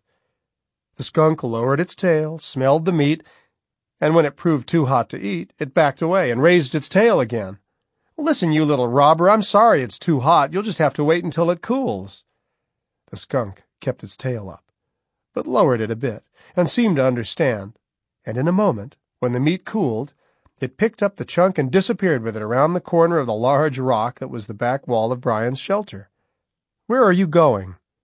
Brian stood up and followed at a distance, moving slowly, and when he came around the rock, the skunk was gone, disappeared completely. But Brian walked all around the end, back again, and was on his second loop when he saw some grass wiggling at the edge where the rock met the ground. The grass here was thick and about a foot tall and hid the dirt from view. Brian moved closer and saw some fresh earth and a hole beneath the rock, and as he watched, he saw black and white fur moving down inside the hole. You're living here? Brian shook his head. You moved in on me? The skunk stopped moving inside for a moment, then started again, and while Brian watched, little spurts of dirt came out of the entrance as the skunk dug back in under the rock. Brian turned away. Wonderful. I've got a roommate with a terminal hygiene problem. Inside of four days, a routine was established. The skunk came to the entrance in the morning, flicked its tail in the air, and waited to be fed. Brian fed it, and it went back to its burrow until the next morning. It wasn't exactly friendship, but soon Brian smiled when he saw the skunk. He named it Betty, deciding that it was a female and that it looked like his aunt, who was low and round and waddled the same way. He looked forward to seeing it. After developing the acquaintance with the skunk, Brian had gone back to work on the heavy bow. The arrows were done, but he had yet to string the bow and was stymied on where to get a string long enough until he saw the cord at the end of the sleeping bag. It was braided nylon, one eighth of an inch thick and close to six feet long. enough to go around the bag twice when it was rolled up. The cord was sewn into the end of the bag, but he sharpened the knife on his sharpening rock and used the point to open the stitching enough to free the cord. It proved to be difficult to string the bow. In spite of his scraping and shaping, the limbs were still very stout, and the bow bent only with heavy pressure. He tied the string to one end, then put the tied end in a depression in a rock on the ground, and used his weight to pull down the top end while he tied the cord in place. It hummed when he plucked it and the strength of the wood seemed to sing in the cord. He took four of the arrows and moved to a dirt hummock near the lake shore. He put an arrow in the bow and fitted it to the string, raised the bow and looked down the shaft at the target, and drew the arrow back. Or tried to. When it was halfway to his chin, the bow seemed to double in strength and he was shaking with the exertion by the time he got the feathers all the way back, and the cord seemed to be cutting through his fingers. He released quickly, before he had time to aim properly, and saw the arrow crease the top of the hummock, skip onto the lake ice, jump off the ice, and fly across the open water in the middle, and land skittering across the ice on the far side of the lake, a good two hundred yards. At the same time, the string slapped his arm so hard it seemed to tear the skin off, and the rough front end of the feathers cut the top of his hand as they passed over it. Wow! He could not see the arrow, but he knew where it had gone and would walk around the lake later and retrieve it. Now he had to practice. He changed the angle he was shooting at so the arrows wouldn't go across the lake if he missed, when he missed, he thought, smiling, and moved closer to the hummock. It was hard to judge the strength of the pull of the bow. He guessed fifty, sixty pounds of pull were required to get the string back to his chin, and every shot hurt his arm and fingers and hand, but it was worth it. The arrows left the bow so fast that he couldn't see them fly, and they hit so hard that two of them drove on through the hummock and kept going for fifteen or twenty yards and broke the stone tips. He made new tips that night, and it was while he was making them that he knew he would be hunting bigger game. It was strange how the thought came, or how it just seemed to be there. He had made the bow for protection, had thought only in terms of protection all the while he was making arrows, but somewhere along the way, the knowledge that he would use it to hunt was just there. Maybe it was eating the meat from the doe that had done it. There was so much of it, and it tasted so good, and was easier to deal with than the smaller animals. Whatever the reason, when he aimed at the hummock to practice, he saw the chest of a deer. He shot all that day until his shoulders were sore, and he had broken an arrow and two more tips by hitting small rocks along the ground. Then, at dark, he built a fire, cooked some meat, fed Betty, who arrived just as the meat was done, and retired to the shelter to fix arrows. He would hunt big tomorrow, he thought he would try to get a deer. Part 2 Winter Chapter 7 He didn't know the time, but somewhere in the middle of the night he awakened suddenly. He had come to rely on his senses, and he knew something had changed to snap him awake that way, and he lay with his eyes wide in the dark, listening, smelling, trying to see. He did not have long to wait. There was a soft rustle, then a whooping sound, and the whole wall of the shelter peeled away from the rock as if caught in an earthquake, away and down, and Brian, still in his bag, was looking up in the dark at the enormous form of a bear leaning over him. There was no time to react, to move, to do anything. Meat. Brian had time to think. He smelled the venison and come for it. He's come for the meat. And it was true. The bear had come for the meat, but the problem was that Brian lay between the bear and the meat, and the bear cuffed him to the side. As it was, it wasn't much of a cuff, nowhere near what the bear could have done, which would have broken Brian's legs. But the bag was zipped, and Brian became tangled in it and couldn't move fast enough to stay out of the way. So the bear hit him again, this time hard. The blow took Brian in the upper thigh, and even through the bag it was solid enough to nearly dislocate his hip. He cried out, Ah! The bear stopped dead in the darkness. Brian could see the head turn to look back and down at him. A slow turning, huge and full of threat, and the bear's breath washed over him, and he thought, I'm going to die now. All this that I've done, and I'm going to die because a bear wants to eat and I'm in the way. He could see the bear's teeth as it showed them, and he couldn't, simply couldn't do anything, couldn't move, couldn't react. It was over. The bear started to move down toward Brian and then hesitated, stopped, and raised its head again, and turned to look back over its shoulder to the left. Half a beat, and Brian lay still, staring up at the bear. But now, a new smell, over the smell of the bear, a rank, foul, sulphurous, and gagging smell as the bear turned and took a full shot of skunk spray directly in the eyes. Betty had arrived. Whether she'd just been out hunting and had come back, or had been awakened and surprised, or simply didn't like bears very much, whatever the reason, she had dumped a full load in the bear's face. The effect was immediate and devastating. The bear seemed to turn inside itself, knocking Brian farther to the side and rolled backward out of the shelter area, slamming its head back and forth on the ground, trying to clear its eyes, hacking and throwing up as it vanished into the night. Brian looked to the source of all this. Betty stood near the end of the shelter, still with her tail raised, only now aimed at Brian. She twitched it once, then again, and Brian shook his head. Uh, I'm sorry, I just didn't think you'd be thinking of food.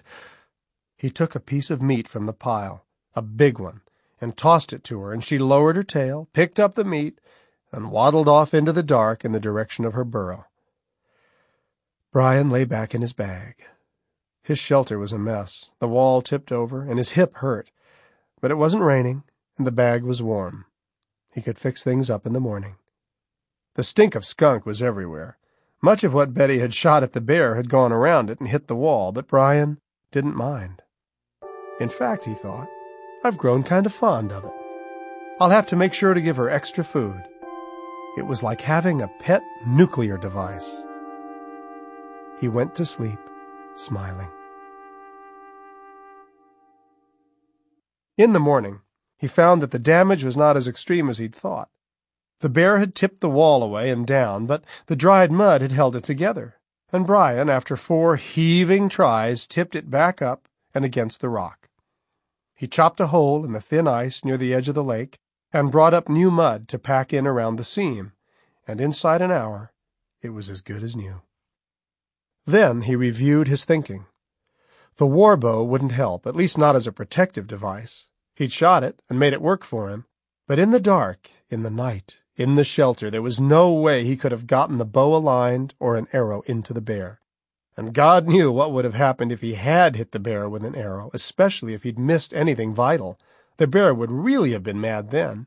Even Betty wouldn't have been able to stop the thing. Perhaps, he thought, a lance. A killing lance. If he used the same principle as with the arrows... He went back to the stone he'd been chipping arrowheads from and studied it. He would need a wider, longer head, and the flakes came off too small for a spear. Near it, there were other black stones, however, and he tapped at them with the back of the hatchet, knocking off flakes until he hit one that had a bigger pattern.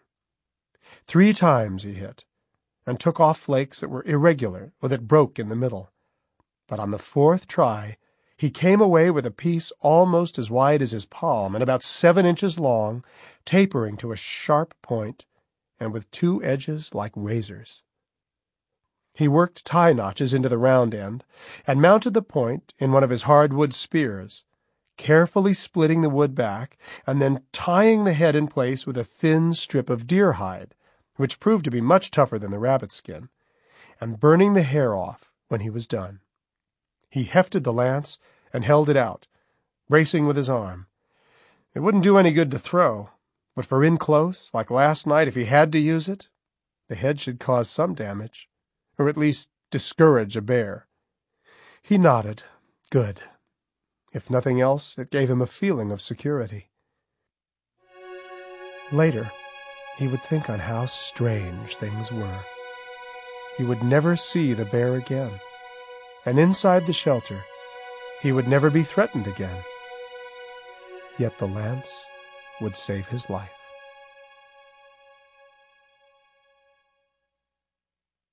Chapter 8 He awakened when he had slept enough, and looked out of the shelter by cracking the door. It was cold and low and gray and raining, a dismal rain much like the one that had lasted so long earlier in the fall, and he kindled the fire with dry wood he'd set aside the night before, when he'd seen the clouds moving in. Soon the inside of the shelter was cheery and warm, the smoke working its way out of the hole at the top, and he wished he'd thought to bring water in the night before, and also wished he didn't have to do what he had to do now. But he couldn't fight it, and at last he pulled himself out of the bag, grabbed the hatchet and the largest aluminum pot, and plunged out into the rain. As fast as possible, standing barefoot on the freezing, wet ground, he went to the bathroom, and then ran to the lake and chopped his watering hole open. It had frozen thinly overnight, and filled the pan and ran back to the shelter. He slid the door back in place and put the pot on the fire and dropped a piece of venison into it to make a breakfast stew. The meat was getting low. He had stretched the wolf-killed doe as far as he could, trying to ration it and eat smaller amounts, but he'd have to hunt within four or five days. He put a piece of meat outside the door for Betty, surprised that she wasn't there already, and leaned back to think. In the past few days it had become colder. The weather had a kind of steady feel to it, as if it was not going to get warmer but would stay cold. And he had to face some truths. He simply wasn't ready for cold weather. Oh, he thought the shelter was all right, and the woods were full of fuel. But his clothing was pitiful. His jeans were holding together, just, but his tennis shoes were about gone, his socks long since used to shreds, and on top all he had was a t-shirt also nearly in pieces and the rabbit skin vest. I am, he thought, a mess. He was tempted to smile, except that it wasn't really funny. He could sit in the shelter and stay warm, but unless he could hunt, he would die, and he couldn't hunt unless he had something to wear to keep from freezing. To death, he thought, the truth sliding in like a snake. I could freeze to death. Not quite yet, it wasn't that cold yet, but soon. He didn't know northern winters, but he knew it would get cold enough to kill him and freeze him solid. He took stock again no clothing, although he still had some rabbit hides, which he could sew into sleeves for his vest. There was also the hide from the doe. He looked at it and thought that he might get a pair of moccasins out of it. They would be crude, but if he stitched them with the hair on the inside and made them big enough to wear over his tattered tennis shoes, they would help. He set to work on what he could do and spent all of that day sewing the rest of the rabbit skins into two tubes, which he attached as sleeves to the vest. When he tried it on, everything crackled as if he were wearing paper, but it seemed to hold together, and he slept that night feeling slightly better about his future. The next morning he checked the weather. Still raining, and colder than it had been the previous morning, and then set to work making footgear. It proved both easier and harder than he thought it would be. The easy part was making a pattern. He just stood on the dry skin and marked around his foot with a piece of charcoal from the fire pit. When he'd cut out the two bottoms, he cut two rectangles from the remaining hide and stitched, with some effort as the hide was thick and tough, the two pieces into rough cylinders. Then he sewed each of the tubes down to the sole, attaching it all around the edge, and when he was done, he had two clunky boots that he could stick his tennis shoes down into, with the hair on the inside, they felt warm the minute he stuck his feet into them. He used the last bits of hide to cut two strips to use for lacing to pull the tops of the cylinders tight to his legs. They hit about mid-calf, and it was here that he learned how to soften leather. The deer hide was dried, and working with it was about like working with thin wood. It had no give and was brittle and hard and very, very tough. It was all he could do to sew the cylinders to the bottom using thin cut hide for lacing and punching holes with the tip of the knife. but the two straps that went around the top had to be soft enough to tie off. He thought of using the fishing line for thread, but didn't want to waste it. Then he found that by working the leather first between his fingers and then by pulling it over a piece of wood that stuck out of the wall, he could soften it. It never got truly soft and supple like tanned deer hide, but it was workable and got the job done. He gathered more wood just before dark and went to sleep that night dreaming of punching holes in leather with the tip of the knife. The image burned into his mind from sitting all day sewing. Sometime that night, near the middle, it grew quiet, and the change awakened him. He listened for a time and realized that the rain had stopped, and he snuggled back in the bag, thinking that with no rain, the next day he would hunt.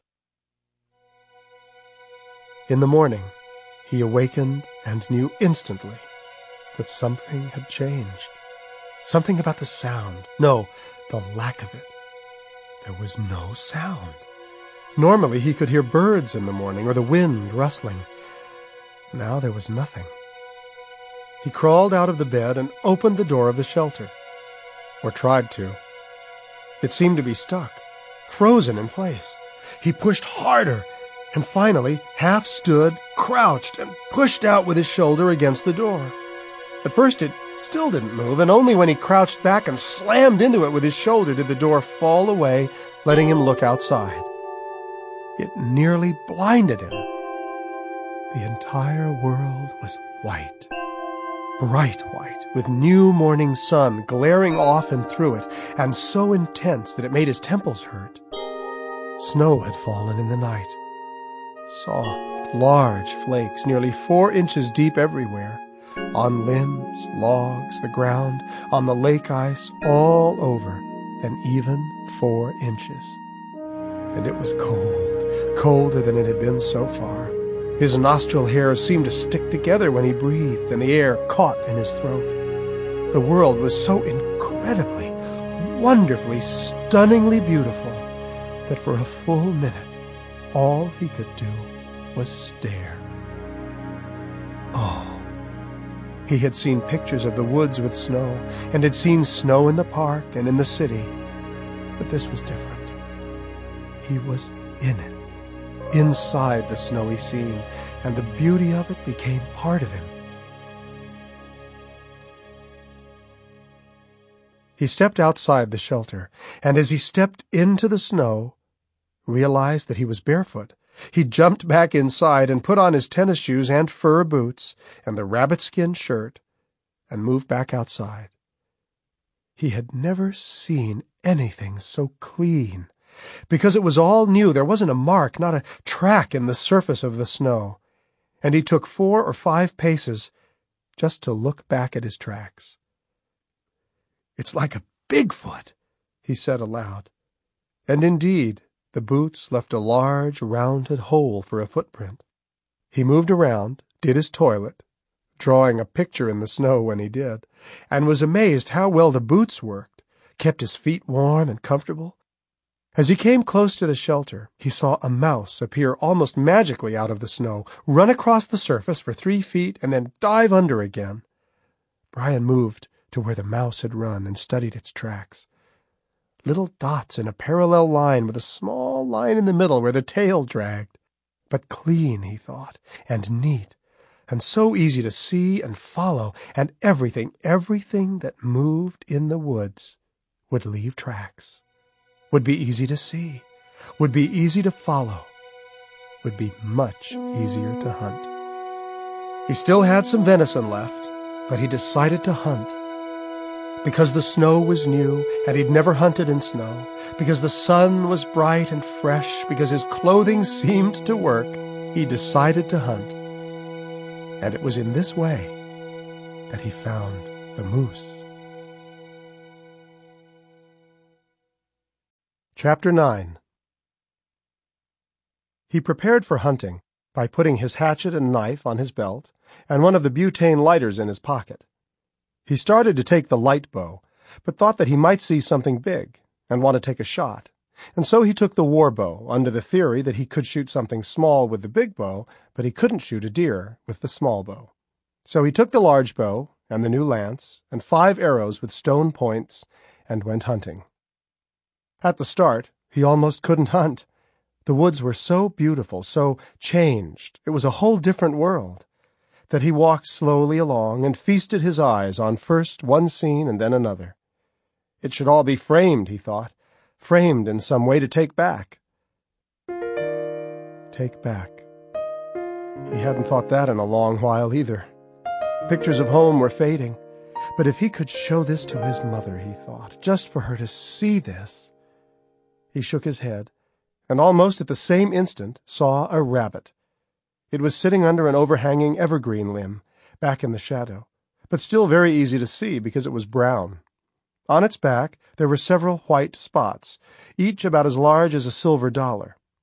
Brian had seen several rabbits with similar white spots, and had thought they were some kind of fluke or mutation, but he guessed now that they actually changed color in the winter and became white, so that they wouldn't be so visible.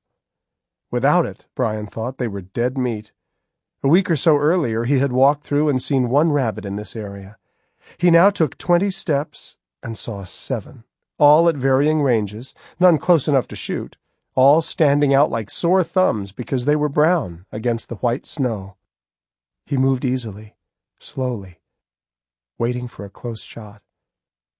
When it came, a rabbit not more than twenty feet away, he shot carefully and only missed by a hair, actually cutting the fur along the top of the rabbit's shoulders. The rabbit dodged left, then right, and vanished in the underbrush, and Brian went forward to get his arrow. At first he couldn't find it. He'd seen it fly, had seen exactly where it went into the snow. There was a hole marking the arrow's entry. But it wasn't there. He dug in the snow, but still couldn't find it, and didn't find it until he'd stepped back and lined up the flight of the arrow and worked along the snow, scooping it out every foot. The arrow had gone more than thirty feet after entering the snow, skittering along beneath the surface before coming to rest. He'd have to be careful of his shots, he thought, pulling it out and blowing the snow off the feathers. He'd lose all his arrows on one hunt. He moved on, still taken by the beauty, and had three more shots, all of which he missed because the targets were so small, rabbits, and he wasn't used to shooting the heavier bow yet. I'll have to get closer, he thought, work right up on them, get into the thicker brush. He slowed his pace, even more, and moved into a large stand of brambles and thick young evergreens, packed so closely he couldn't see more than ten feet, and that only by crouching down and looking along the ground. It was hard going. Every limb pulled at the bow, and he had to be careful not to wreck the feathers on the arrows as he moved. There were rabbits everywhere. The snow was covered with their tracks, and he had moved nearly fifty yards into the thick brush when the sound of a breaking limb stopped him cold. Rabbits and fool birds did not break limbs when they moved. Deer broke limbs. Bear broke limbs. Almost simultaneously, he saw different tracks in the snow in front of him. Big tracks. Huge tracks. The hair went up on his neck. They were big enough for Bear, and what he really didn't want to do in his whole life was meet a bear in thick brush, especially if it was a bear that had a memory of a bad night with a skunk. But when he leaned down to study the tracks, he saw they had a cloven hoof, like those left by deer, but larger, much larger. Moose. He knew instantly. He had seen moose several times since he had been attacked last summer. Once he had seen a bull with a rack so large that Brian could easily have fit between the antlers. The rest had been cows. They were all unbelievably big, and after he'd been attacked by the cow along the lake, he'd given them a wide berth. When they got angry, it was like having a Buick mad at you. But, he thought, just that at first. But, but what? But the moose are smaller now? But I'm tougher now? He shook his head pushed the thoughts away, the sneaky thoughts, the ones that said he was hunting meat for food. Moose were made out of meat. He had a larger bow. Primitive people hunted moose with weapons like his. He was different now. He heard the sound again. A breaking limb. Close. Maybe thirty yards. And he crouched down and looked along the snow as he had for rabbits. There. A brown leg, moving. Then another. Like small trees they were, suddenly moving small trees. He held his breath and crouched, watching. He could not see more of the moose, just the legs, and as he watched, they moved off to the left a bit, hesitated, then turned left again, and started moving slowly, directly at him. Ah, he thought, there it is. Like it or not, I am about to hunt moose. His stomach tightened, and he stood and quickly glanced at his position. The brush was too thick for him to run, even if he had wanted to, and the truth was, he didn't want to. He was different. He did have better weapons, and there was a lot of meat on a moose. No room, he thought, to maneuver or to shoot. He moved his head to the right, and all he could see was thick brush, then to the left, and it was the same. No. There, a small opening, not four feet across and about four feet off the ground, almost a tunnel through the brush. But if it all worked right, all worked exactly right, he might be able to get a shot. He moved to the left and stood facing the opening, leaned the killing lance against a nearby bush, held the bow up, with the top tipped slightly to the right to keep it out of the brush, and put his best arrow on the string, ready to draw, and waited. And waited. Time seemed to stop. Somewhere to his left he heard the soft sound of a bird's wings, then the scratchy sound of a chickadee. Brush cracked directly in front of him, but he could see nothing. Another bird flew past. He aged, waiting. And now he heard the moose stepping, its hooves shush, shushing in the snow, and another breaking branch, and then a line, a curved line, as the side of the moose's front end came into view in the tunnel. Brian tensed, his fingers tightening on the string. The edge of the shoulder moved slowly, ever so slowly, to the left, bringing more and more of the moose's chest into view. A third there, then a half, then two-thirds, and then the whole chest. Brian drew the shaft back. A cow, his brain registered. A large cow moose. No antlers. A little spit dripping from the side of her mouth brown eyes looking at him but not seeing him, or at least he hoped not. Twenty feet, no more. Six, seven paces at the most. He released the bowstring. He could see it all later in his mind's eye, so it all must have registered. But when he did it, everything happened so fast and yet incredibly slowly that it all seemed one event. The arrow jumped from the string, and he saw the feathers fly straight away from him and at the moose and slam into the moose's neck just above the center of her chest. And in that instant, in the same split second, the moose caught the movement of the bow and arrow and Brian's head and charged so fast she almost met the arrow. If Brian had expected the brush to slow her down, or the arrow striking her to handicap her, he was sadly mistaken. She was at him like a cat, so fast that she seemed a blur, and yet his mind took it all in. I hit her. The arrow hit her in the neck. She's charging. She's charging at me. Another arrow. No, no time. The lance. That's it, the lance. He threw the bow aside and reached for the lance, all in one motion, and all too late. He felt his hand clamp on the shaft of the lance, and at the same time she came out of the brush on top of him. He had one fleeting image of a wall of brown hair with the feathers of the arrow sticking out of the middle, and he went down. He would never know what saved him. She was gigantic and on him, and he thought she would crush him, mash him into the ground. But either the arrow hampered her movement, or her momentum carried her too far, and she went on over Brian and had to turn and come back at him. He was hurt. His leg, his shoulder, Yet he could move, and he rolled, still holding the killing lance, and came up to a kneeling position. He raised the head of the lance just as she hit him again. One image. She threw herself at him, her eyes red with rage, and he saw her run onto the lance, the point entering her chest just below the arrow. Then, her head hit his forehead. Brian saw one flash of white light as bright as all the snow. Then nothing but pain and darkness. Chapter 10 A great weight, something heavy on him. His mother was calling for him to come back. He was little again, a small boy, and playing outside, and his mother was calling for him to come inside, but he couldn't move, because there was a huge weight on him, holding him down, keeping him from coming home. Brian opened his eyes slowly, closed them against the brightness and the pain in his forehead, then opened them again. It was, he thought, the same world, Snow all around, bright sun. He was breathing, had a pounding pain in his forehead. It reminded him of the plane crash, and had what appeared to be an entire cow moose in his lap. He twitched when he looked down at her. Her eyes still looked mad, and her head plowed against his chest. But he realized she was dead. He started to examine his own situation.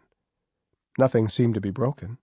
He could not at first believe this, and moved his arms and legs several times to make certain, then squirmed his way out from beneath the moose. She was lying half on him, her head on his chest, pushing him back, and when he stood it was the first time he got a long look at how big she was. From nose to back end he guessed a good eight or nine feet, maybe more. He paced her off, and came up with four paces in length, counting her legs, which were sticking out a bit maybe ten feet, and she was taller at the shoulder than he stood. He wondered for a moment if she was the same moose that had attacked him earlier in the summer, and tried to feel that she was, tried to feel some animosity toward her. But the truth was that killing her made him sad, elated and sad all at once, as he had been with the wolf-killed doe. She was ugly and beautiful at the same time, lying there in the snow, blood from her chest wounds smeared where she lay, an ugly, beautiful animal. And she was ended now. He had killed her, ended her life so that he could live, and he felt as bad as he felt good. He turned away for a moment, shook his head, and then turned back. There was much work to do, and for a moment he thought it would be impossible. It was perhaps half a mile back to camp, and there was absolutely no way he would be able to drag her. He tried lifting a back leg, and it was all he could do to get it off the ground. Dragging her would be simply impossible. She must weigh six or seven hundred pounds. He would have to cut her up here and take her back to camp in pieces, and that nearly stopped him. How, he thought, do you cut a moose up? Never in all his life had he ever thought about cutting a moose to pieces. Where did he start? There were no dotted lines the way there were in the diagram at the meat market. He thought on it a full five minutes, looking at her lying there, and finally realized he could do nothing until she was skinned. He used the knife to slit the hide from the neck, down the chest and belly to the back end. He had to cut around the lance, which had broken off after driving into her, and the arrow shaft still sticking out, because they wouldn't pull free. The skin came away harder than with the doe, was thicker and had to be cut loose as he skinned, peeling it back a half inch at a time all along her body. When he cut along the belly, the knife slipped and cut the membrane holding the stomach in, and her guts fell out on his feet, steaming. And he went ahead and pulled them the rest of the way out, amazed at how much there was inside her. The liver alone weighed more than two rabbits, and he set it aside to cook later. With the guts out of her, she was easier to move, still very hard, but some easier. And he quickly developed a rhythm for skinning. Pull on the hide, slide the knife along, pull, slide, pull, slide. In half an hour he had lifted the hide completely off her right side, cutting it around the neck just under her head, and folded it over her back, completely exposing her right side. He had never, even in a butcher shop, seen so much meat in one place. She was a house of meat. Again he lifted the back leg and couldn't move her, even with the guts out. But as he lifted the leg, he noticed that there seemed to be a seam where the leg joined the body, a junction, and he put the knife there and cut, and the leg lifted away from the body. He kept lifting and cutting all around the top of the back leg, pushing up as he did so until it was joined only at the hip socket, which rotated freely. And he cut around the socket with the knife, and it popped loose, and the leg lifted completely away. Just that, her back leg was heavier than the doe, and he realized it would be hard to get the leg back to the shelter. This would be a long job. He decided to pull the leg back and then return to finish up. An all-night job, and it would be cold. He took off with the leg and used nearly twenty minutes just to pull it to the shelter and was almost exhausted when he got there. He stored it along the wall and went back to where the body of the cow lay. It was now midday, and he was starving. He took fifteen minutes to gather wood and start a fire near the carcass, and when it was blazing well, he cut a strip of meat from the rump near where he'd lifted the leg off and hung it over a stick so that it was nearly in the flames. He went back to cutting and skinning while it cooked. He cut away the right front shoulder. It lifted off much the same as the rear leg, the shoulder blade cutting away, and then the leg, and he dragged it back to camp, and when he returned, the meat on the stick was perfect, burned a little on the outside, and cooked clear through. He cut pieces off and ate it standing there, looking down at the rest of the cow, and he thought he'd never tasted meat so good. It was better than deer or rabbit or fool birds, better than beef. And there was fat on it. More fat than the doe had, and he craved fat, ate one piece of fat alone that was hanging on the side of the meat and had cooked separately, and still craved it. He cut two large pieces of fat off the carcass and hung them over the fire to cook while he went back to work. With the right legs gone, she was lighter, and by lifting the legs on the ground, he found he could just roll her over to get at the uncompleted side. Once she was over, he skinned the side as he'd done the first one, working up to the back after cutting around the legs until the hide was completely free of the carcass. Then he cut the legs loose, dragged them one at a time back to camp, and returned to the body of the moose in darkness. Finding his way was no problem because there was a half moon and it lighted the snow into something close to daylight. But the cold came now, and he had no gloves. His hands chilled as he worked on the damp meat, and he had to warm them over the fire often, which slowed him, and by midnight everything in him screamed to stop. But the cow was a treasure house of food and hide, and he wasn't about to leave her for the wolves, or the bear if it came along again, so he kept working. With the legs and rump gone, the remaining part of the carcass was not too hard to handle. He used the hatchet to chop through the spine in two places and separated the back, middle, and front end, and it amazed him how much all animals were alike. She was immense, but the cow was built almost like a rabbit, with the same basic layout. The same design, he thought, grinning, and supposed if he were on all fours he would look the same. He cut her head away with the hatchet, and dragged the front section of her body, the rib cage and the hump meat on top of her shoulders with it, back to the camp, and then the rear end and the center at the same time. That left only the hide and head. The head he could come back for tomorrow, and he set off with the hide at probably four in the morning. It was the worst. It was staggeringly heavy.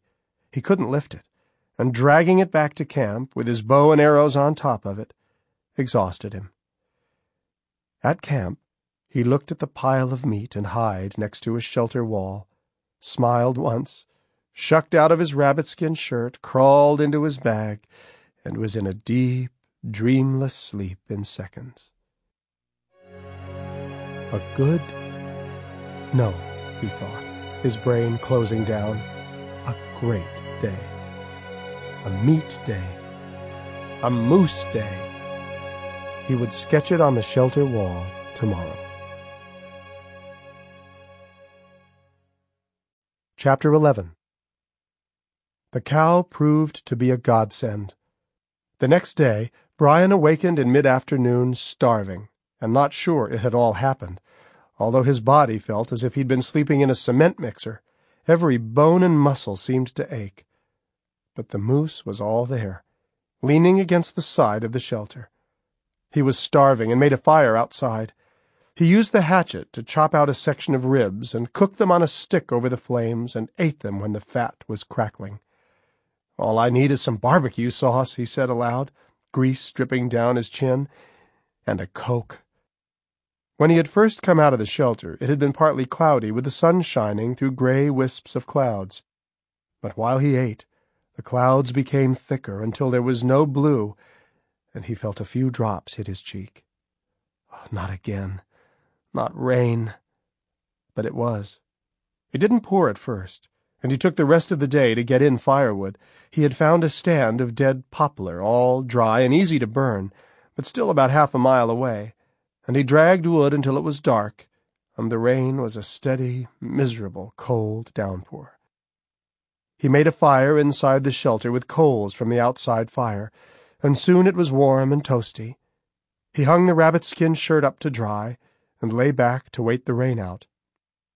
Having worked all night the previous night and slept most of the day, he wasn't sleepy, and thought that the rain seemed light and would probably end by daylight, and when he finally dozed off, warm and snug in the shelter, it seemed to be coming down more lightly all the time. But at daylight it hadn't stopped. He looked out at the drizzle. It had melted all the snow off, and everything was a mess, and now it had become cold, and the rain was freezing into ice on the limbs and grass, and he was glad that he had plenty of wood pulled up and a dry place to live. It rained for a solid eight days, cold and wet, and if he hadn't had the shelter and meat, he would have gone crazy. And in a strange way, it never really did stop raining. Each day it got colder and colder, and the rain kept coming down, and Brian could hear limbs breaking off with the weight of the ice on them, and just when he thought he could stand it no longer, the rain turned to snow. Only this time, it was not a soft snow. A wind came out of the northwest that howled through the trees like something insane, actually awakened him in the middle of the night and made him sit bolt upright in fear. The snow was small and hard at first, driven needles that seemed to cut his cheek when he looked outside, and then changing to blown finer snow that found ways to seep into the shelter and melt hissing on the fire. He was not idle. He had dragged in enough wood to last if he was careful but by the second and third day he was going stir-crazy, and was looking for things to do. Luckily, there was much that needed doing. His clothing was far from adequate. The rabbit-skin shirt was like paper and ripped easily. Indeed, had been torn in several places during the moose attack and needed restitching. And Brian, with great effort, stretched the moose hide out in the rain and cut it in half and brought the rear half into the shelter. The hide was still wet from being on the moose, hadn't had time to dry, but the fire and heat in the shelter worked fast, and within a few days it had dried sufficiently to work. It was stiff and thick, and while it was still damp he cut a rectangle for a moose shirt, stitching it down the sides with moose hide laces, making it larger than the rabbit skin shirt. He did the same kind of sleeves, and then made a crude hood, which he stitched around the head opening.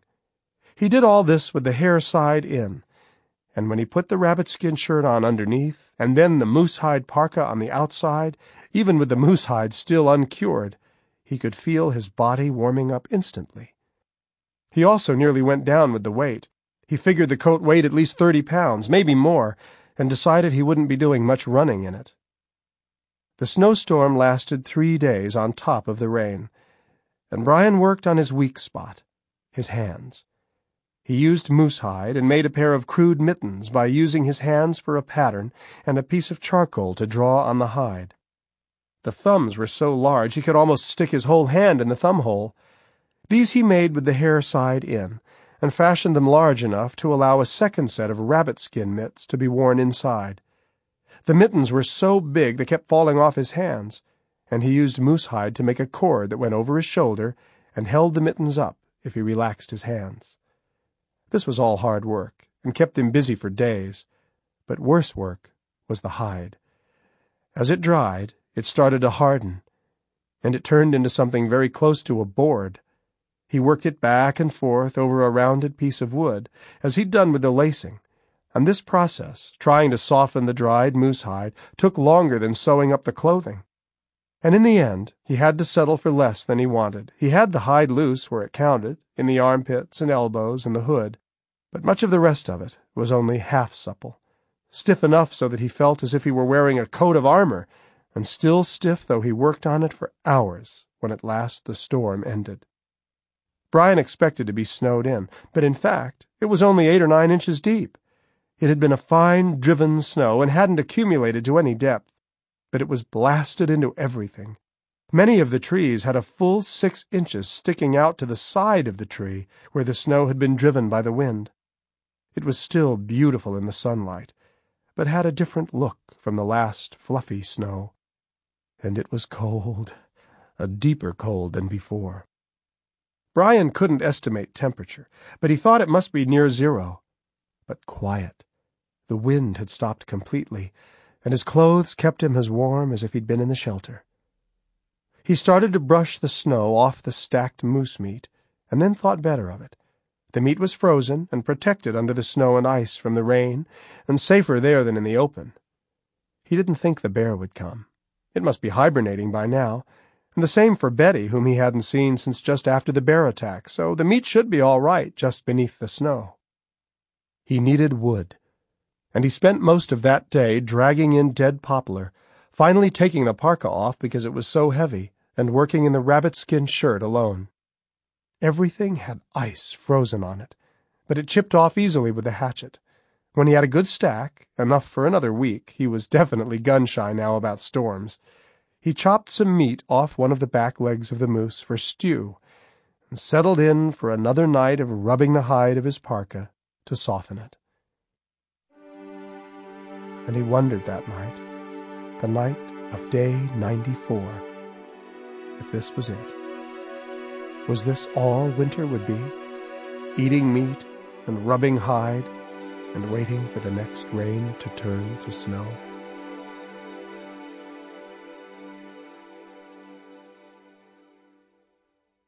Chapter 12 It did not rain again, nor did the snow go away. The temperature stayed down, and in four days it snowed lightly, maybe an inch, and then in four more days, another inch or two, and then in four more days. Regular as clockwork, winter came. The snow never came deeply, never another wild blizzard, just an inch or two every four days. But the snow didn't leave between times, didn't melt, and before long there was a foot on the ground, a foot of dry powder. At first it was all very settled and comfortable. Brian's clothing seemed to work. He had plenty of meat and plenty of firewood, although he had to go some distance to get it. He knew how much wood it would take for a given time, and brought in enough for a week. It took a full day, and then had nothing to do the rest of the week except work his moose hide clothing against the wooden peg to soften it, and eat moose meat stew. Summer had been so active, and now he had suddenly come to a virtual stop. He couldn't fish any more because the ice was too thick to chop through with the hatchet. He didn't need to hunt because he had, he figured, roughly four hundred pounds of moose left to eat. Lying by the fire one evening, softening hide, he did some rough math, and if he ate four pounds of moose meat a day, he would make at least a hundred days before needing more meat. More than three months. Let's see, he thought. It was late November now. No, early December. No. Wait. He counted the days on his marks and decided it was the last week in November. Thanksgiving. He'd forgotten Thanksgiving. He could do that, have a Thanksgiving meal. The date was a little off, he would be late, but it felt good to think of it, and he prepared for it as if he were home. He would eat moose, of course, but he had found that the hump meat was the best, and he chopped a three-pound piece off the frozen block by his door. He would need more. Some kind of sauce. Then he remembered the berries. On one of his wood-gathering runs, he'd gone past the north end of the lake, and there had been a string of small, scraggly trees loaded with bright red berries. Because everything was under a foot of snow, and he hadn't seen a berry since summer, these berries, looking fresh and bright even though they were frozen solid, struck him as very odd. They looked delicious and hung in small clumps, and he smelled them, then took a handful and popped them into his mouth. At first he couldn't taste them because they were frozen, but as soon as they thawed, he got the flavor. They were tangy, and had a mild, bitter taste that made him want to pucker. They also had large pits. They were similar to the gut cherries he'd had trouble with during the summer, except that they didn't make him sick, and the sour taste reminded him of something else he couldn't at first place, and later remembered as vinegar or sour sauce flavor. They would make a good sauce for a Thanksgiving meal, and he went along the lake shore and picked one of the smaller aluminum pans full, and it was in this way that he learned about snowshoes. It did not come that fast. There was about a foot of snow, powder, but with a stiffness, and as he walked along the lake in his deer-hide boots, he startled a rabbit from beneath an evergreen, and it took off like a shot, all changed to white across the snow, without sinking in. Brian watched it run away and had taken another four or five steps when it hit him that the rabbit was running on top of the snow while Brian was sinking in with each step. He moved to the rabbit's tracks and studied them. They were huge, fully twice the size of the feet he had seen on rabbits earlier, and when he examined the tracks more closely, he saw that the rabbit had grown hair to increase the size of its feet and he thought how perfect they were to be able to do that, change color in the winter and grow bigger feet to stay on top of the snow. How perfect. And he set the information back in his mind and went on about preparing for Thanksgiving. He packed snow in with the berries and put them on the fire to melt and boil. Then he put the hump meat in the large pan with snow and set that on to boil as well. So much, he thought, for cooking Thanksgiving dinner. What he wanted was a table and a chair and a tablecloth. No, he thought. What he wanted was a turkey and all the trimmings, and then a table and chairs and tablecloth, and his mother and father sitting with him and milk.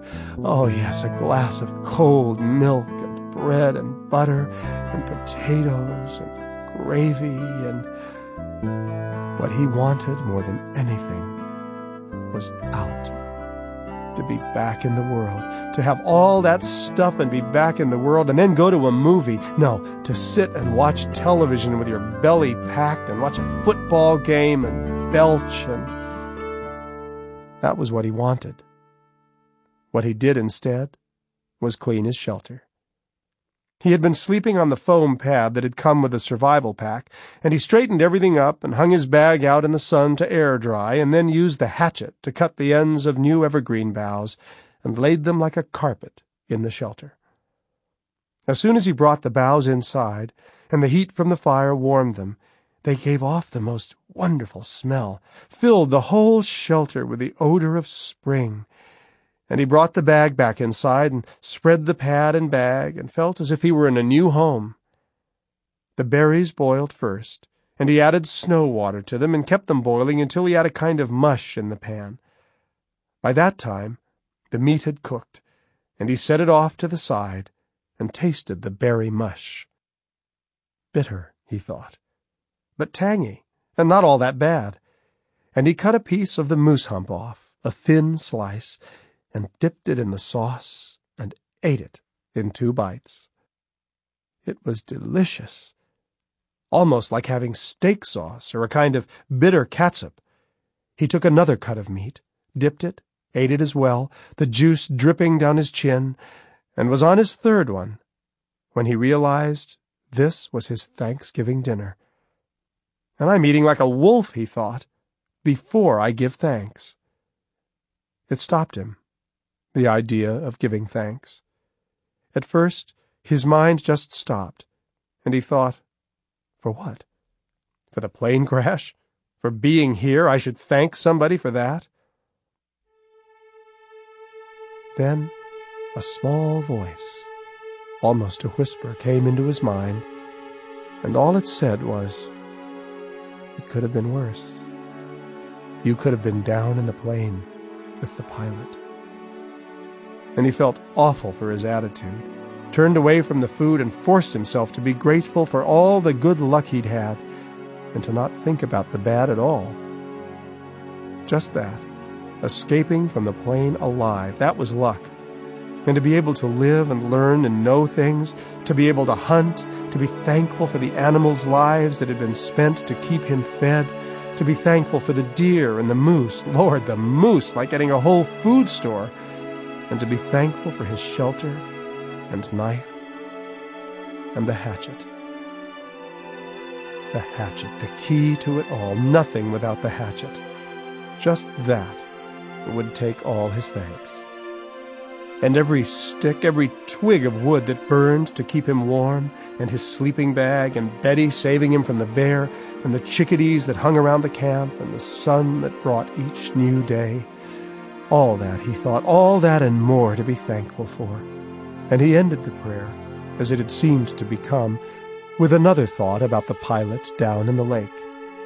How he hoped the pilot had had a good life, and was where it was good for him now. Then he ate, quietly, thinking of his mother and father.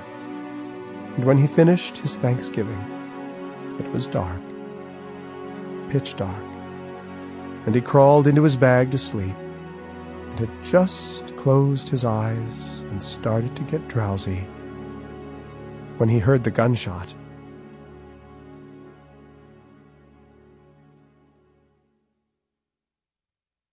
Chapter 13 It did not register at first. The night had grown very cold and still, and the shelter was warm, and he was in that state just between waking and sleeping, when he heard a sharp, blistering crack of sound. He was half dreaming and thought it was part of the dream, but it cracked again, a little more away, and then a third time, very far away. By the third shot, he was on his feet and had pushed the door away and was standing in the opening. Hey! Over here! I'm over here! He listened and heard two other much more muted shots, and then nothing. Since he slept with no pants and his underwear had long since given up the ghost, he was standing nude in the cold air. For a second or two, his body heat held, but then it started down fast, and he felt the cold come into him. Still he stood listening, holding his breath, and he heard one more pop, so far away it could hardly be heard, and after that no further sound. Hey! he yelled one more time. But there was no answer, and the cold was getting to him, so he closed the door and climbed back into the bag. It was insane. All that shooting in the dark, who was doing it, and what were they shooting at? He would have to go out tomorrow and look for tracks, at least where the nearest shot seemed to come from, somewhere just across the lake. And why didn't they answer him? They must have heard him. What was the matter with him? Was it some maniac? And why hadn't Brian seen him or heard him before? He meant to sleep, was tired enough to sleep, but he could not get the image out of his mind. Some crazy man with a high-powered rifle was out there somewhere, shooting at things in the dark. So Brian put a little more wood on the fire, and blew on the coals to get it going, and sat all night, dozing intermittently, waiting for daylight so that he could look for tracks. At first light he got into his clothing and slid the door open and stepped outside. Into a wall of cold. He had read about cold. A teacher had read poems to him about Alaska when he was small, and heard stories and seen shows on the Discovery Channel on television, but he had never felt anything like this. His breath stopped in his throat. It felt as if the moisture on his eyes would freeze, and he did feel the lining of his nose tighten and freeze. There was no wind, not even a dawn breeze. It was absolutely still, and when he took a step forward, he felt the air moving against his eyes, and he had to blink to keep them from freezing. Thirty, forty, fifty below, he couldn't even guess how cold it was, and he thought, This is how people die, in this cold. They stop, and everything freezes, and they die. He pulled his hood up and was surprised, crude as it was, at how much it increased the warmth around his head. Then he pulled the mittens on and picked up his killing lance, long since repaired from the moose kill, and moved forward, and as soon as he moved, he felt warmer. The snow was dry, like crystallized flour or sugar, and seemed to flow away from his legs as he walked. He made a circle of the camp, walked out on the lake ice, which was covered with snow as well, and back around, and saw no tracks other than rabbit and mouse. Then he started to move toward where the sound had come from, working slowly, amazed that he was starting to warm up and even feel comfortable.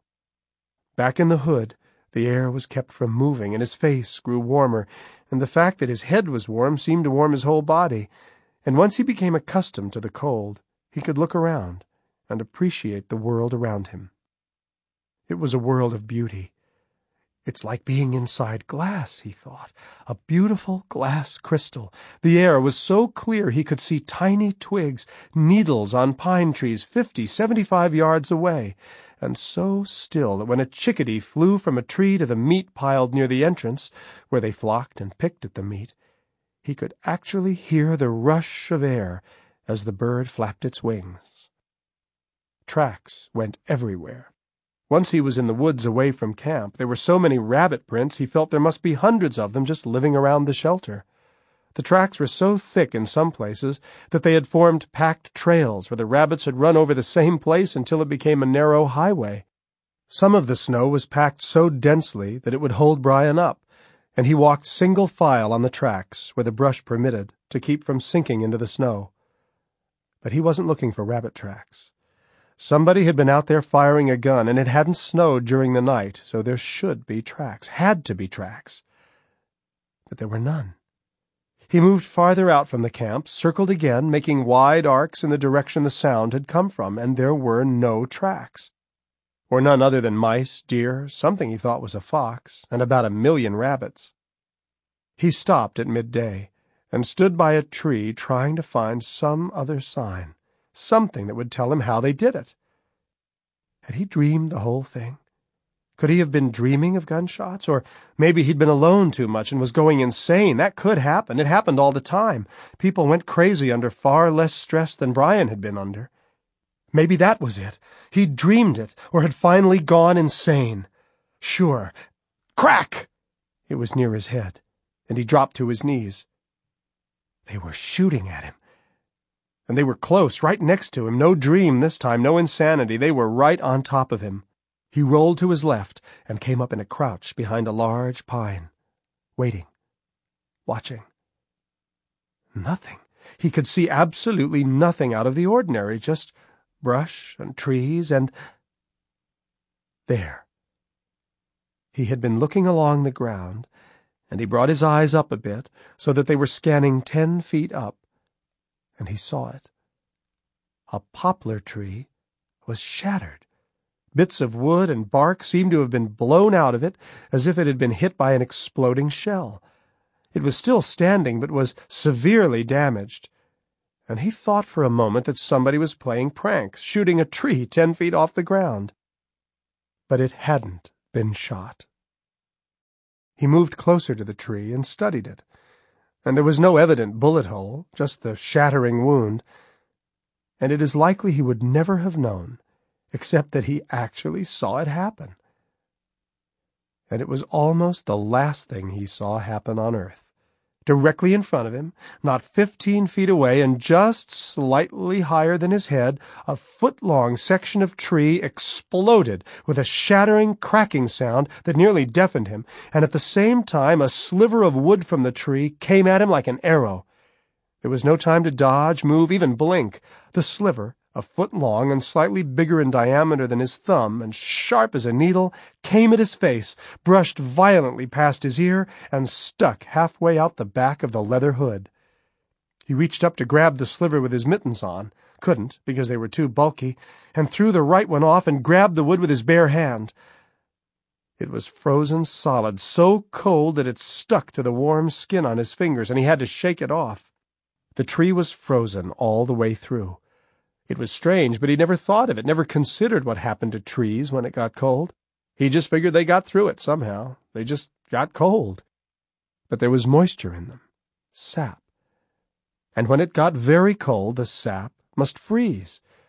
He went up to the tree that had just exploded and saw that a whole section seemed to have been blown out of the side, maybe a foot and a half long and four or five inches wide, just shattered and blown apart and the force seemed to have come from inside the tree. And he stood back and stared at the wound and thought on it. and finally came up with a theory. The tree would freeze on the outside first, a ring of frozen wood all the way around. Then, when it got truly cold, as it had last night, the inside would freeze. When liquid freezes, it expands. He had learned that in Miss Clammon's science class, or tries to expand.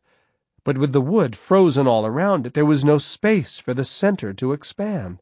It simply stayed there, locked in the center, while the outside held it in and the containment forced the center to build up pressure and more pressure and still more until it couldn't be contained and blew out the side of the tree.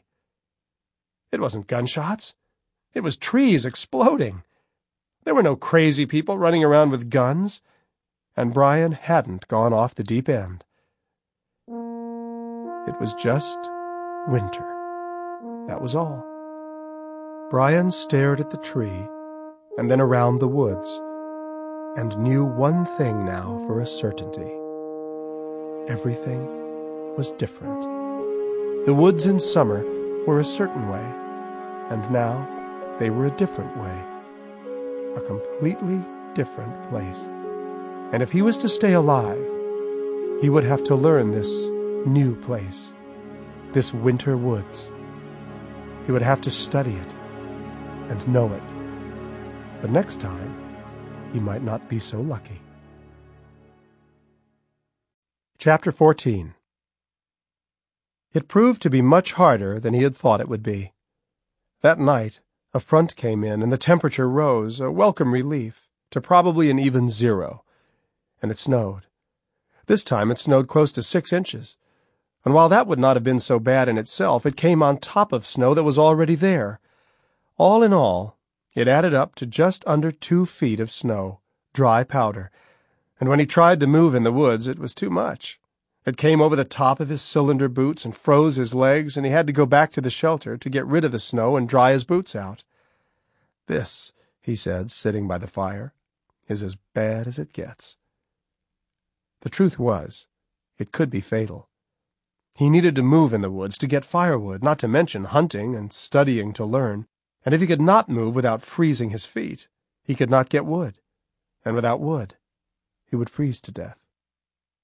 It seemed to be a wall. He sat, burning the last two days' worth of wood, and felt the cold waiting, waiting.